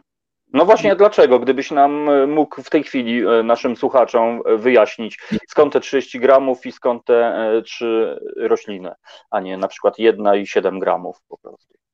Tak, tak. No tutaj można by było się zastanawiać nad jeszcze modyfikacją tej, tej, tej ustawy. Ja mhm. na przykład jestem w ogóle entuzjastą tak zwanej mm, implementacji powierzchni do ustawy, a nie ilości roślin. Czyli moim zdaniem powinno być dozwolone uprawa powiedzmy jednego metra kwadratowego. I nieważne ile tych roślin na tym metrze kwadratowym tam będzie, e, ważne, żeby nie przekroczyć tego jednego metra kwadratowego, ponieważ jeden metr kwadratowy jasno wskazuje na uprawę na własny użytek. E, z metra kwadratowego nie uzyskamy mm, jakichś wielkich ilości handlowych y, zagrażających monopolowi państwa i, i, i, mm, braku opłaty podatku VAT. E, tylko jest to ewidentnie przeznaczona powierzchnia na własny użytek, a też eliminuje wiele problemów, które się tworzą później e, w przypadku interwencji policji, ponieważ jeżeli ktoś będzie miał mm, e, na przykład cztery krzaki, a nie trzy, no to jest to bardzo małe przekroczenie, no ale już mhm. pod, pod, pod, No tak, mm. już jest przestępstwo. Tak, tak. Natomiast w metrze kwadratowym po prostu można sobie jednego krzaka uprawiać i cztery, a i tak będzie zbiór taki sam y, najprawdopodobniej. E, a 30 gramów, dlaczego 30 gramów? Dlatego, że 30 gramów jest najbardziej rozsądne. 30 e, gramów to nie jest wbrew pozorom dużo. E, mm, oczywiście dla, dla wielu użytkowników może się to wydawać dużo, ale dla użytkownika takiego jak ja, który używa marihuany od 20, chyba 3 czy 4 lat, no niemalże codziennie, 30 e, gramów to jest e, raptem 10-dniowy e, zapas. Jeżeli ja miałbym sobie wyjechać na wakacje lub pojechać na przykład do Warszawy na wywiad z Tobą i zostać u kolegów z wolnych konopi, no to wiadomo, żebym sobie zabrał ze sobą swoje własne zioło, które sobie włas wyprodukowałem E, no i wziąłbym sobie te 30 gramów, pojechał i bym czuł się bezpiecznie, posiadając przy sobie zapas na 10 dni, tak? Wróciłbym sobie do tego domu e, z, z tym, co by mi zostało, bądź nie, i, i, i dla mnie to by było wystarczające. Jakieś 5 gramów czy gram zioła, co jest najważniejsze w tym wszystkim, 5 gramów czy gram zioła, tak jak będą chcieli e, posłowie, tak naprawdę nie eliminuje najważniejszego nie eliminuje, nie oddziela dużych użytkowników od małych użytkowników, czyli mhm. nie y, powoduje zaprzestania pracy policji. Po prostu dozwolone, dozwolone 5 gramów dalej będzie tak naprawdę angażowało wszystkie środki policyjne. E, Bez sensu zupełnie. Temat, po prostu. A 30 gramów y, tak naprawdę oddzieli takich użytkowników jak ja, czyli nadużywających po prostu codziennie, regularnych, rekreacyjnych, y, codziennych, dla których 30 gramów to nie jest dużo, a y, mhm. oddzieli to mm, od takich, którzy na przykład posiadają już 50 czy 60 gramów, co już no, tak naprawdę i dla mnie jest już y, za dużą ilością i, i mi to nie jest I to potrzebne. nam wskazuje, że rzeczywiście to już może za tym iść chęć po prostu yy, biznesu. Dokładnie, i wtedy sąd będzie mógł dużo łatwiej rozpoznać yy, mhm. osobę, która mogła to wprowadzić w obrót, bądź nie, tak? Yy, mhm. Wtedy policjanci też będą mogli skupić się na dużo bardziej poważnych rzeczach, a nie na małolatach, którzy mają 5 gramów czy mhm. gramów. No właśnie, Szaman 35 pisze do nas, że w polskich aptekach są trzy gatunki, a w tym czasie w Izraelu 140 gatunków jest medycznej marihuany. No to to już jest w ogóle gruba, gruba historia.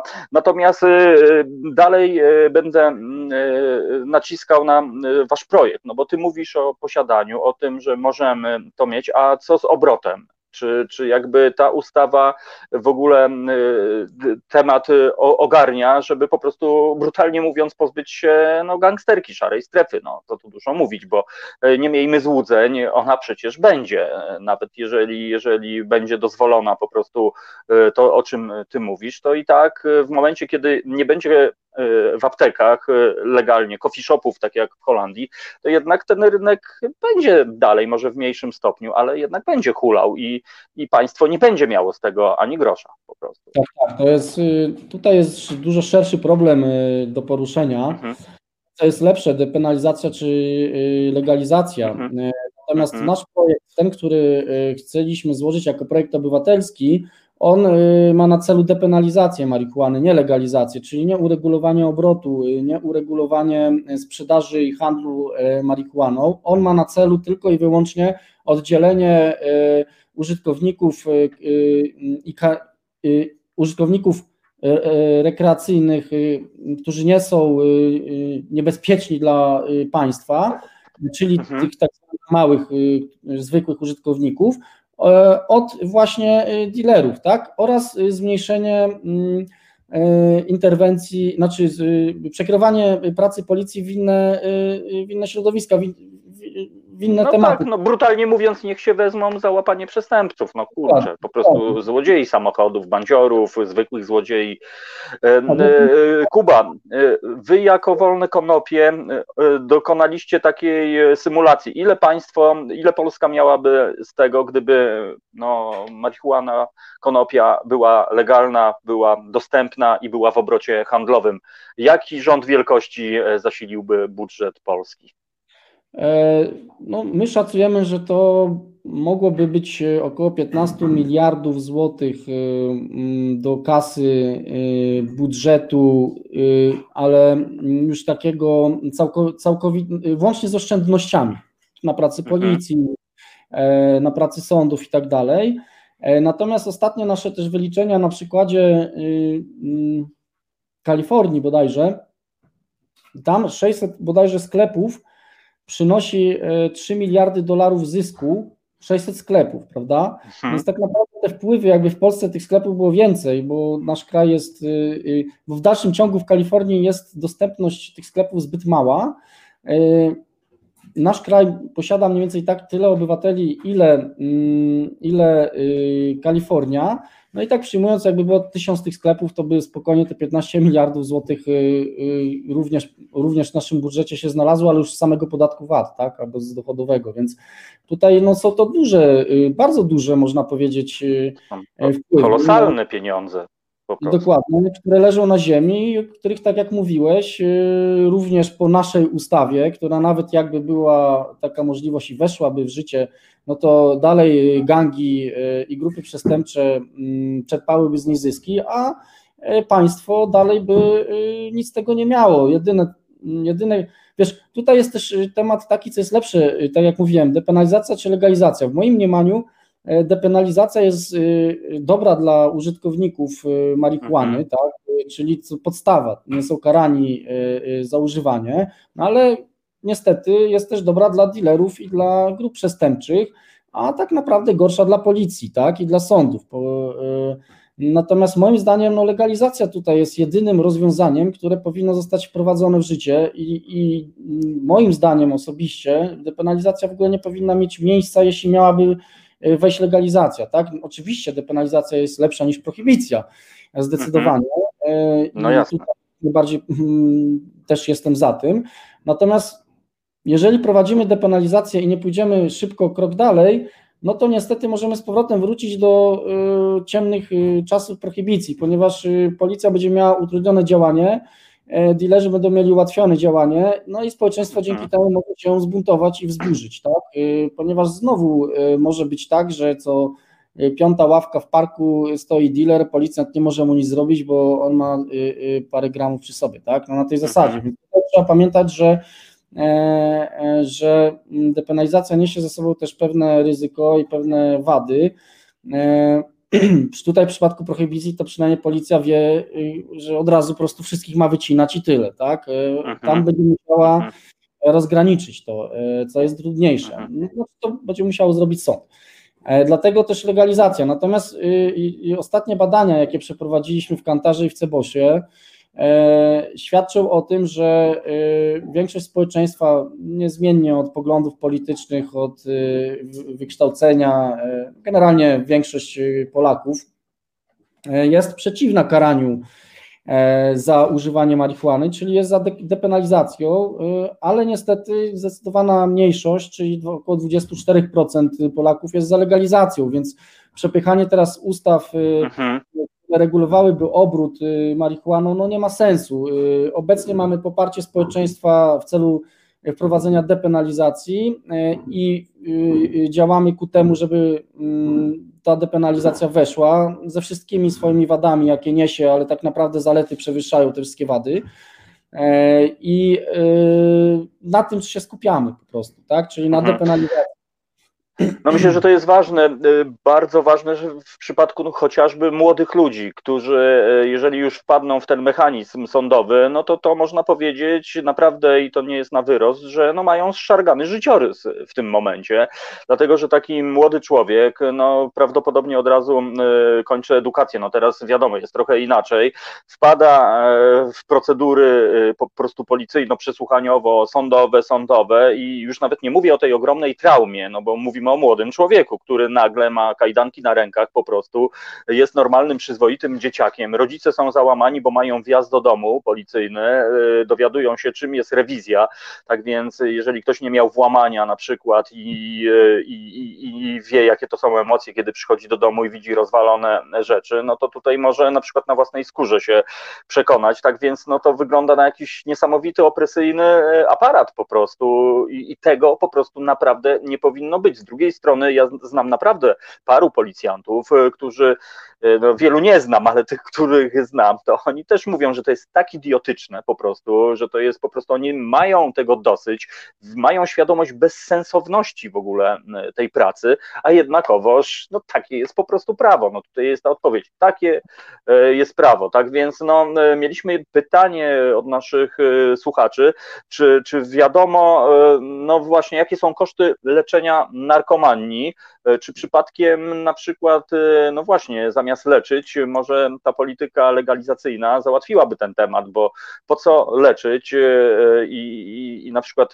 taki ktoś, ja już mówię o użytkownikach twardych narkotyków, którzy, no, no wiadomo, no, heroinista raczej nie, nie jest w stanie pójść do pracy, no bo chyba nie da się za bardzo pracować, chyba że w Baltimore, gdzie podobno połowa mieszkańców to heroiniści i tam dealerzy o 5 rano mają największy ruch, zanim ludzie do roboty uderzają, ale z drugiej strony w Polsce to jest tak, że no człowiek, który jest uzależniony, po prostu robi szkody, szkody społeczne, kradzieże, włamania, napady i tak dalej. E, I, czy ktoś to w ogóle policzył, czy, czy, czy może warto nawet, nie wiem, rozdać albo jakoś to kontrolować, czy dalej po prostu utrzymywać tę beznadziejną fikcję, dalej e, walczyć, e, użerać się i tyle. No, po prostu, czy, czy wiadomo, czy mamy jakieś w ogóle przykłady państw, które poszły tą drogą, że, że, że może być inaczej. Y, jak najbardziej mamy przykłady państw takich. Y, z tego co mi wiadomo, nie, nie, u nas generalnie prowadzenie statystyk dotyczących narkotyków w państwie polskim to jest y, no, ciężki, ciężka dyskusja. Mm, u nas to jest temat tabu i bardzo trudno jakiekolwiek statystyki wyciągnąć i w ogóle prowadzić, nawet jako państwo.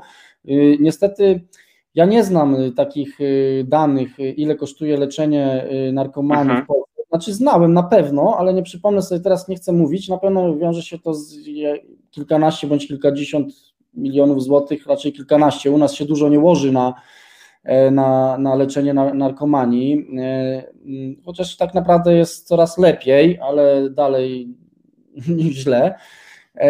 Niemniej jednak przede wszystkim ludzie boją się zgłaszać do, na leczenie, ale co ja mogę od swojej strony powiedzieć, to z pieniędzy, które moglibyśmy uzyskać, które w tym momencie wydawane są na złote zegarki i na działania przestępcze, moglibyśmy e, e, przeznaczyć się na leczenie e, ludzi uzależnionych od twardych narkotyków i od marihuany, aczkolwiek marihuana no tutaj jest na tyle mało szkodliwą używką, że 93% ludzi nie potrzebuje jakiego, jakiejkolwiek pomocy, żeby ją odstawić, nawet tych, którzy nadużywają.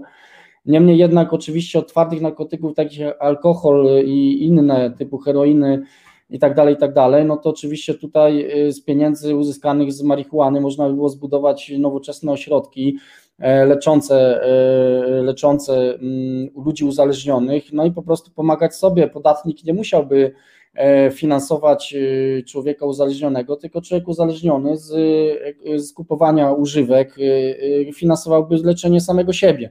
I to jest, mhm. To jest no fajna no i... rzecz, która, która jest już praktykowana w niektórych stanach w USA.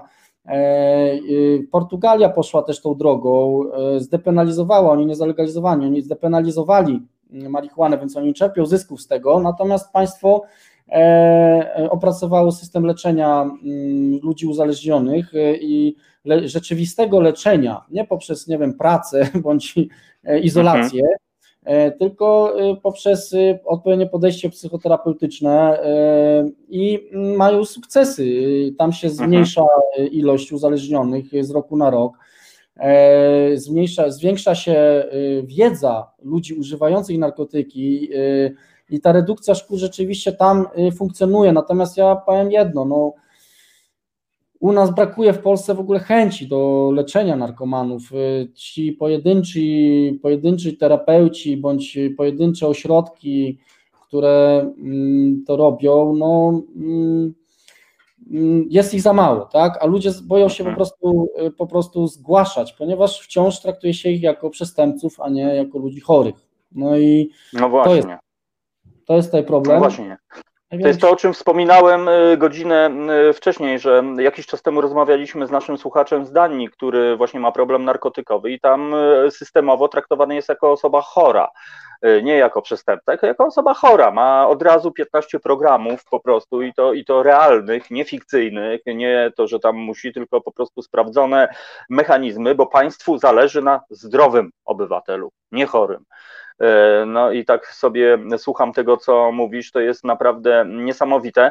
Natomiast w sumie y, muszę jeszcze poruszyć temat, o którym napisał e, Mark Gruber, nasz człowiek, nasz słuchacz, że w tym roku WHO wykreśliła marihuanę e, z listy środków niebezpiecznych.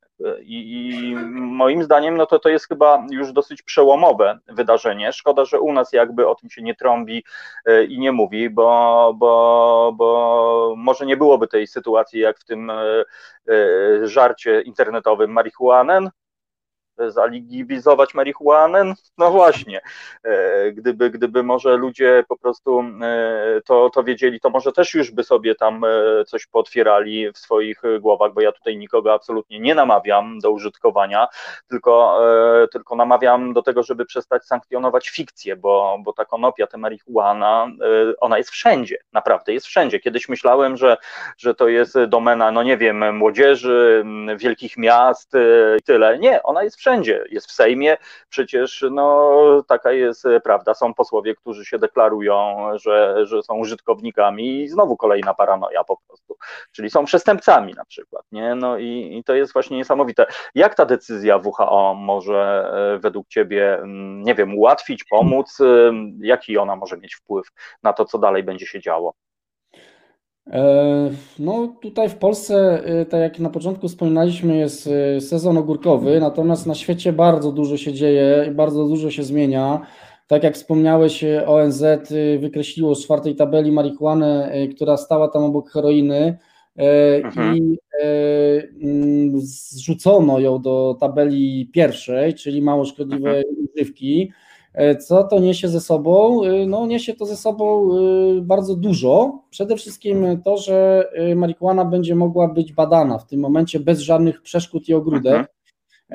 W tym momencie naprawdę będzie skok w nadprzestrzeń, jeśli chodzi o badanie marihuany, zarówno pod kątem wpływu na mózg, jak i tej medycznej, jak i tego medycznego.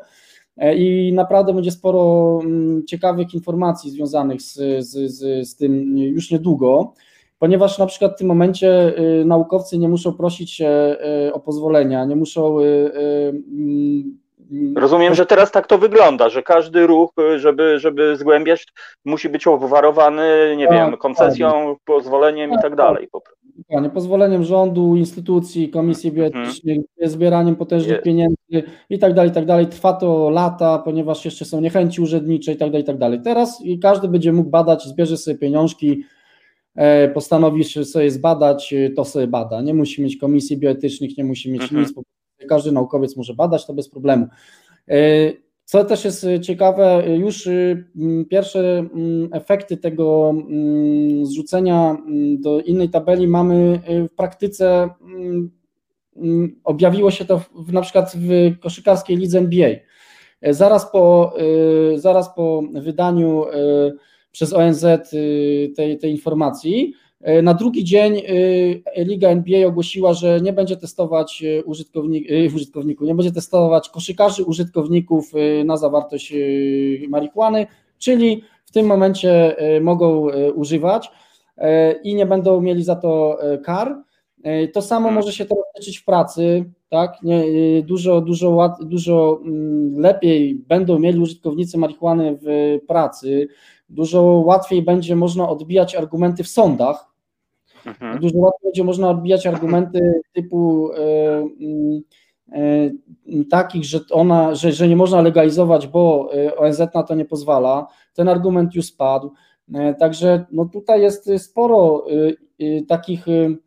To, to poszedł sygnał do świata, do sądów, że marihuana jest mało szkodliwa, że to już nie jest heroina. Teraz adwokaci będą mogli na podstawie tej decyzji ONZ-u wskazywać, że proszę pana, to nie jest zbrodnia. Jaka to jest zbrodnia? To jest nieszkodliwa mhm. użytka. To jest tak jak mhm. y, y, kawa, bo to jest tej, ta, znaczy kawa nie jest tej tabeli, ale to jest. No właśnie, jakie są substancje w tej tabeli obok konopi w tym momencie? Kawa, przykład. Nie kawa, mhm. kawa jako kawa, tylko kawa kawa. Taka mhm. roślina, którą papież, której papież Jan Paweł II używał e, akurat. Mhm. Mm, więc y, y, nie ma tam za wielu. Y, są tam jakieś rośliny, mhm. naturalne rośliny, mm, mało psychoaktywne.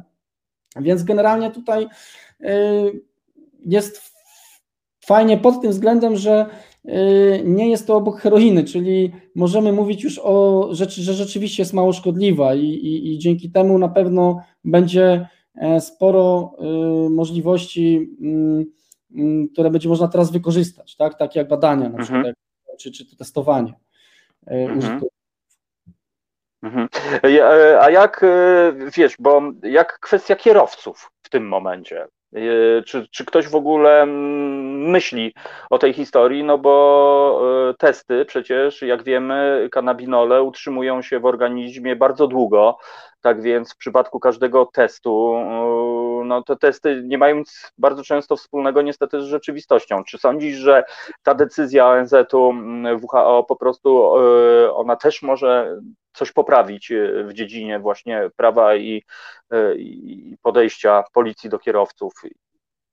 Jak najbardziej, ale to właśnie mówię, może nie bezpośrednio, że będzie można mhm. prowadzić, mhm. można jeździć, bo no nie powinno się jeździć pod wpływem.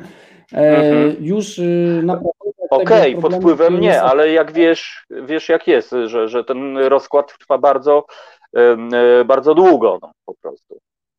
Tak, tak, tak. Y, mm, problemem jest to, że już y, nie, że nie trzeba ONZ-u do tego, żeby naprawić ten problem, który występuje, czyli mhm. Y, badanie, właściwe badanie kanabinoidów we krwi, ponieważ obecnie bada się to jak alkohol, a to mhm tak nie powinno się tego badać, ponieważ jest to inna substancja, zupełnie inaczej działa niż alkohol, zupełnie inaczej się utrzymuje w organizmie, e, e, więc y, powinno się badać je, y, opracować zupełnie nowe e, metody badawcze i wtedy być może będą one bardziej sprawiedliwe i przede wszystkim no, niekrzywdzące dla trzeźwych kierowców, którzy są karani za bycie po użyciu. Na tej zasadzie i my możemy to już zrobić tutaj we własnym zakresie, tylko że po prostu nie ma do tego chęci i koniunktury po prostu no, politycznej. Mhm. Jak we własnym zakresie na przykład? No możemy wprowadzić prawo, które mm, chociażby wprowadza limit, bo u nas w Polsce jest zero tolerancji w dalszym ciągu. Mhm.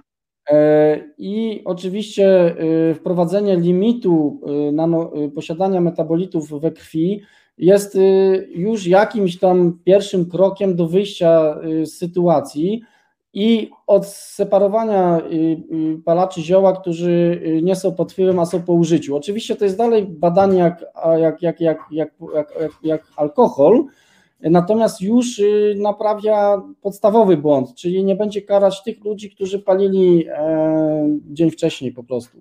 Jakbyśmy wprowadzili te 2,5 y, bądź 5 nanogramów y, na mililitr sześcienny we krwi, już byśmy odsiali e, większość, większość tych, którzy palili dzień wcześniej, a nie 4 godziny wcześniej, tak? I, mhm. i tutaj można by było, e, dalej to będzie niesprawiedliwe dla wielu, ale będzie to sprawiedliwe mhm. dla wielu, a teraz jest niesprawiedliwe dla wszystkich. No, tak to wygląda. Nie? No tak, e, tak, teraz to teraz jest rzeczywiście. Trzeba pamiętać, że mm, tutaj potrzebne są badania jeszcze, dzięki którym e, po zrzuceniu do tabeli pierwszej e, będą mogły się na przykład odbyć, tak? Czyli badania kierowców, mhm. badania wpływu kanabinoidów na mm, kierowanie pojazdem. Na razie wszelkie badania, które do tej pory wyszły, wcale nie świadczą o tym, że e, kanabinoidy wpływają jakoś mocno negatyw, negatywnie, znaczy bycie pod mhm. nawet wpływem wpływa, e, jest bardzo negatywne na, na jazdę. Mm, wręcz przeciwnie, e, u wielu ludzi, którzy na przykład używają na co dzień, czyli takich jak ja, bycie pod wpływem marihuany powoduje lepszą jazdę niż bycie na trzeźwo. E, wedle badań. E, mhm, mhm.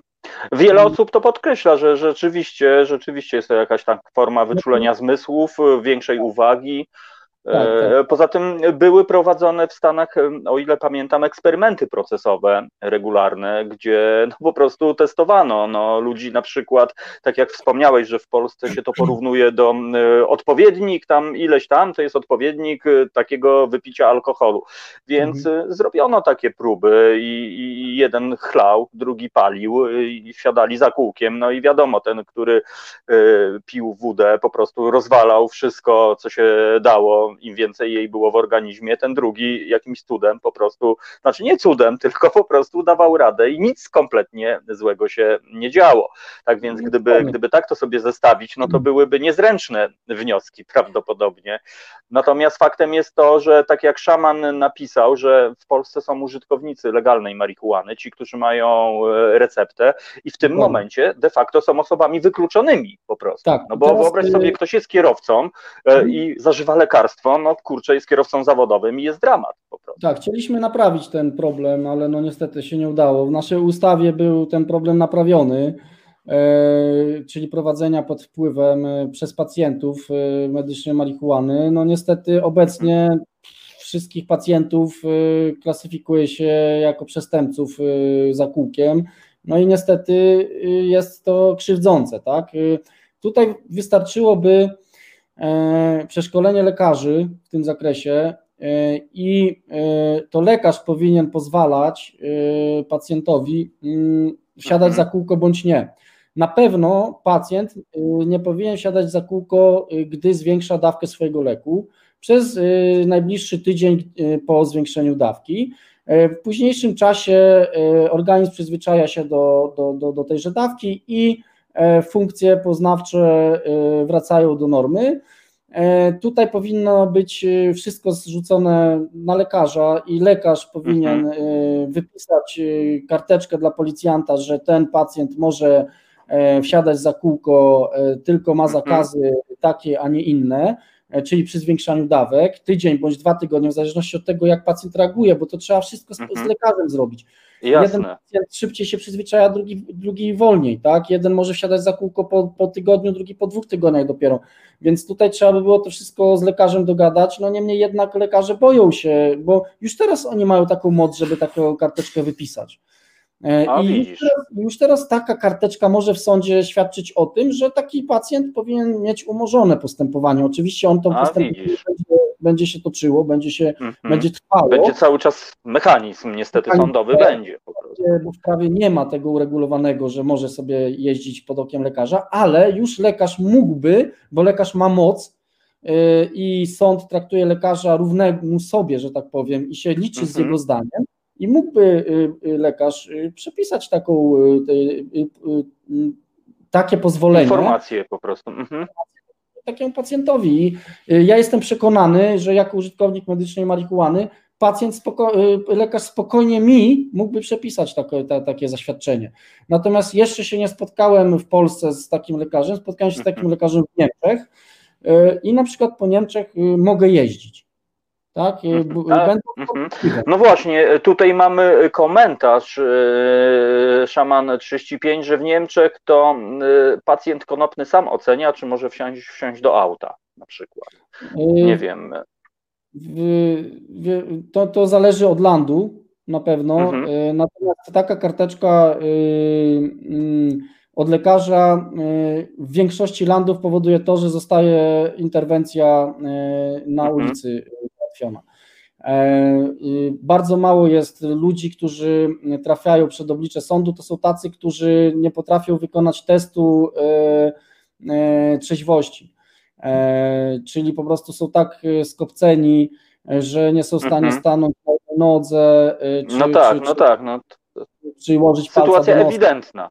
Tak, dokładnie, więc takich e, się zatrzymuje i takich się e, ewentualnie do wytrzeźwienia e, zatrzymuje, a, a takich, którzy mm, są w stanie wykonać te czynności, a jeszcze na dodatek mają zaświadczenie od lekarza, no to, no to są najczęściej załatwiani na ulicy. Mm, W przyszłości tak będzie po prostu w prawie to uregulowane, najwcześniej w Holandii i Niemczech, później na samym końcu, Aha. być może w Polsce. Oczywiście nie jestem za tym, żeby siadać za kółko pod wpływem marihuany i kiedyś jako młody człowiek jakby nie, nawet o tym nie myślałem e, i Mhm. po prostu wsiadałem. Ja za, nigdy nie miałem problemu z jazdą pod, pod wpływem i tak dalej, natomiast odkąd straciłem prawo jazdy z tego powodu e, zmądrzałem zdecydowanie i nie wsiadam za, za kółko pod wpływem e, i, i nie polecam tego nikomu e, ze względu na szacunek przede wszystkim do innych użytkowników drogi. E, Nieważne jak się czujesz pewnie, nie wsiadaj. Ja na przykład y, y, mogę z własnego doświadczenia y, i z praktyki Mhm. powiedzieć, że y, na pewno jeżdżę wolniej, y, ale nie widzę wszystkiego, co się, y, nie, nie widzę na przykład znaków wszystkich, jak jestem zbakany, Mhm. więc y, na pewno jakieś zagrożenie człowiek y, stwarza. Na pewno nie stwarzam większego zagrożenia niż człowiek zmęczony y, poważnie, mm, natomiast zawsze jakieś zagrożenie się stwarza i nigdy, ale to Mhm. nigdy nie powinien siadać pod wpływem e, jakiejkolwiek substancji psychoaktywnej y, za kółko i tyle, no i koniec. Tak powinno Mhm. No być, i to- chyba, chyba, że lekarz na to pozwoli. No tak, kapitan Strafford, święte słowa pana Jakuba. Przypominam, Jakub Gajewski, reprezentant Wolnych Konopi. Kuba, jeszcze cię spytam o ten zespół parlamentarny. Powiedz, czy to jest tak, że oni sami do was się zgłosili, do Wolnych Konopi, czy to wy, e, kiedy dowiedzieliście się, że taka inicjatywa powstała, żeście e, parli? Chodzi mi o, o, o postrzeganie Wolnych Konopi przez e, polityków. Akurat to, y, zgłosili się do nas sami y, posłowie. Mhm. Y, To na początku byli to posłowie lewicy. My akurat z posłami lewicy Mhm. y, no, znamy się i, i mm, No tak, partia razem na przykład deklaruje legalizację e, marihuany. To No, oni mają to partia- to programowo. partia ma w programie y, y, uregulowanie tej kwestii i jako jedyna partia y, tak naprawdę jest odważna, y, żeby powiedzieć to po prostu i wpisać to w program. Reszta to Mhm. tylko mówi.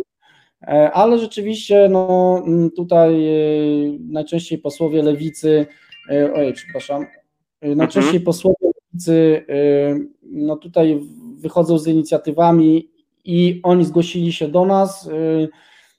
Spotkaliśmy się wiele osób też spoza wolnych konopi, tylko już z takiego środowiska, które się w ogóle wytworzyło, mhm. bo kiedyś to były wolne konopie, środowisko wolnych konopi, teraz już jest dużo więcej osób, które nawet nie są z nami związane, a już działają w tym temacie, co jest też mhm. bardzo budujące i fajne, ponieważ nie tylko nasze E, e, nasze osoby jakby się tym zajmują, ale też jest więcej innych osób, świeżych, mądrych, fajnych, e, które, które młodych, które chcą działać i, i oni też przybyli na te posiedzenie.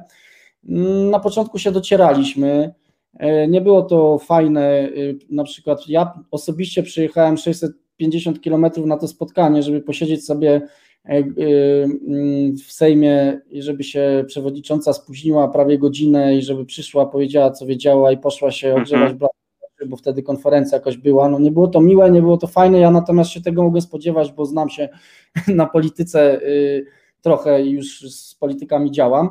Natomiast wielu tych ludzi zaangażowanych, szczerze, y, ja też jestem szczerze zaangażowany, ale takich, y, którzy mają jeszcze taką, taką nadzieję, ideę i widzą wszystko w kolorowych barwach, no oni wtedy zobaczyli, że coś tu nie gra, tak, że Jezus, no mhm. przyjechać robić, a tutaj no tak. Do widzenia. Tak? U fryzjera byłam, sorry. Dokładnie, u fryzjera byłam. Natomiast y, pierwsze dwa, trzy spotkania były, były tego typu, już mieliśmy, mm, już mieliśmy, że tak powiem, zawieszać ten okołek, natomiast później dotarliśmy się, dogadaliśmy się i rzeczywiście coś ruszyło w tej kwestii. I y, jest, jest nadzieja. Tak, zrobiliśmy wspólną ostatnią inicjatywę, akcję z posłami. Dołączyli się do tego posłowie y, innych opcji.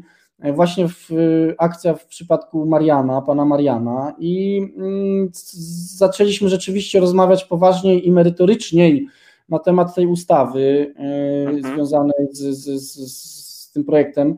Więc no, coś zaczyna się dziać i oczywiście mhm. Mm, małe szanse są na to, żeby posłowie lewicy przypchali w obecnej, w obecnej strukturze sejmowej cokolwiek, mhm. Ale no, kto nie robi, ten, ten, ten, ten po prostu. No, ale wiesz, nie... z drugiej strony wszystko jest Kuba możliwe. No co, co by wiesz, nie mówić o to jednak no, za, za, za zarządów tej ekipy, chociażby ta medyczna marihuana weszła, wiesz, do aptek. No tak, jednak jakoś innym się nie udało, no, którzy deklarowali liberalne podejście do państwa i tak dalej, jakoś lipa. Pamiętam cały czas pana Tuska, który mówił, że dopóki on będzie premierem, to nigdy nie będzie po prostu e, no, liberał, tak mówił. Kuba, no. powoli musimy kończyć. E, e, pozwól, że mam nadzieję, że będziesz stałym gościem. Jesteś ekspertem, wolne konopie. Fajnie, że w końcu zaczęły być postrzegane poważnie, nie jako po prostu e, tam jacyś tam zapaleńcy, tylko jako eksperci, bo rzeczywiście jesteście ekspertami i, i, i każda inicjatywa powinna moim zdaniem być opiniowana przez Was i mam nadzieję, że tak będzie. Tego życzę na rok 2021. Kuba, wszystkiego dobrego dla Ciebie. Słuchacze podziwiają roślinkę za Twoimi plecami. Bardzo ładna plastikowa. Naprawdę? Specjalnie dla Was, dokładnie. O rety, no to... to, to... Roślinkę jedną, e, chciałbym Wam ją wręczyć na znak pokoju, także wirtualnie mam tę roślinkę, moi drodzy. Dobrze. Dziękuję zaproszenie i pozdrawiam serdecznie Ciebie, Tom. Mam nadzieję, że jeszcze nie raz na antenie Resetu Obywatelskiego się spotkamy. Kuba, wszystkiego dobrego dla Ciebie, e, e, wolne konopie do parlamentów i, i do usłyszenia. Piąteczka. Drodzy słuchacze, E, Jakub Gajewski, e, Stowarzyszenie Wolne Konopie, e, przybliżył nam troszeczkę sytuację w naszym kraju, co i jak, na co możemy liczyć, czego możemy się spodziewać, a przede wszystkim, żebyśmy w końcu nie sankcjonowali fikcji, bo to chyba jest najgorsze, co może być dla państwa. Tak więc kończymy, moi drodzy. Asia sygnalizuje, że już czas. Tomek Konca albo Radio Konca Was pozdrawia. Zapraszam jutro na mój kanał o 15 Radio Konca, a to jest Reset Obywatelski dobra pora, e, wspierajcie Reset Obywatelski i za moment e, już od, 7, od 19 e, Tomek Piątek, poniedziałek. Wszystkiego dobrego dla Was, bardzo dziękuję za obecność, do usłyszenia, hello po prostu. Reset Obywatelski. To był program Resetu Obywatelskiego. Subskrybuj nasz kanał na YouTube, obserwuj na Facebooku i Twitterze.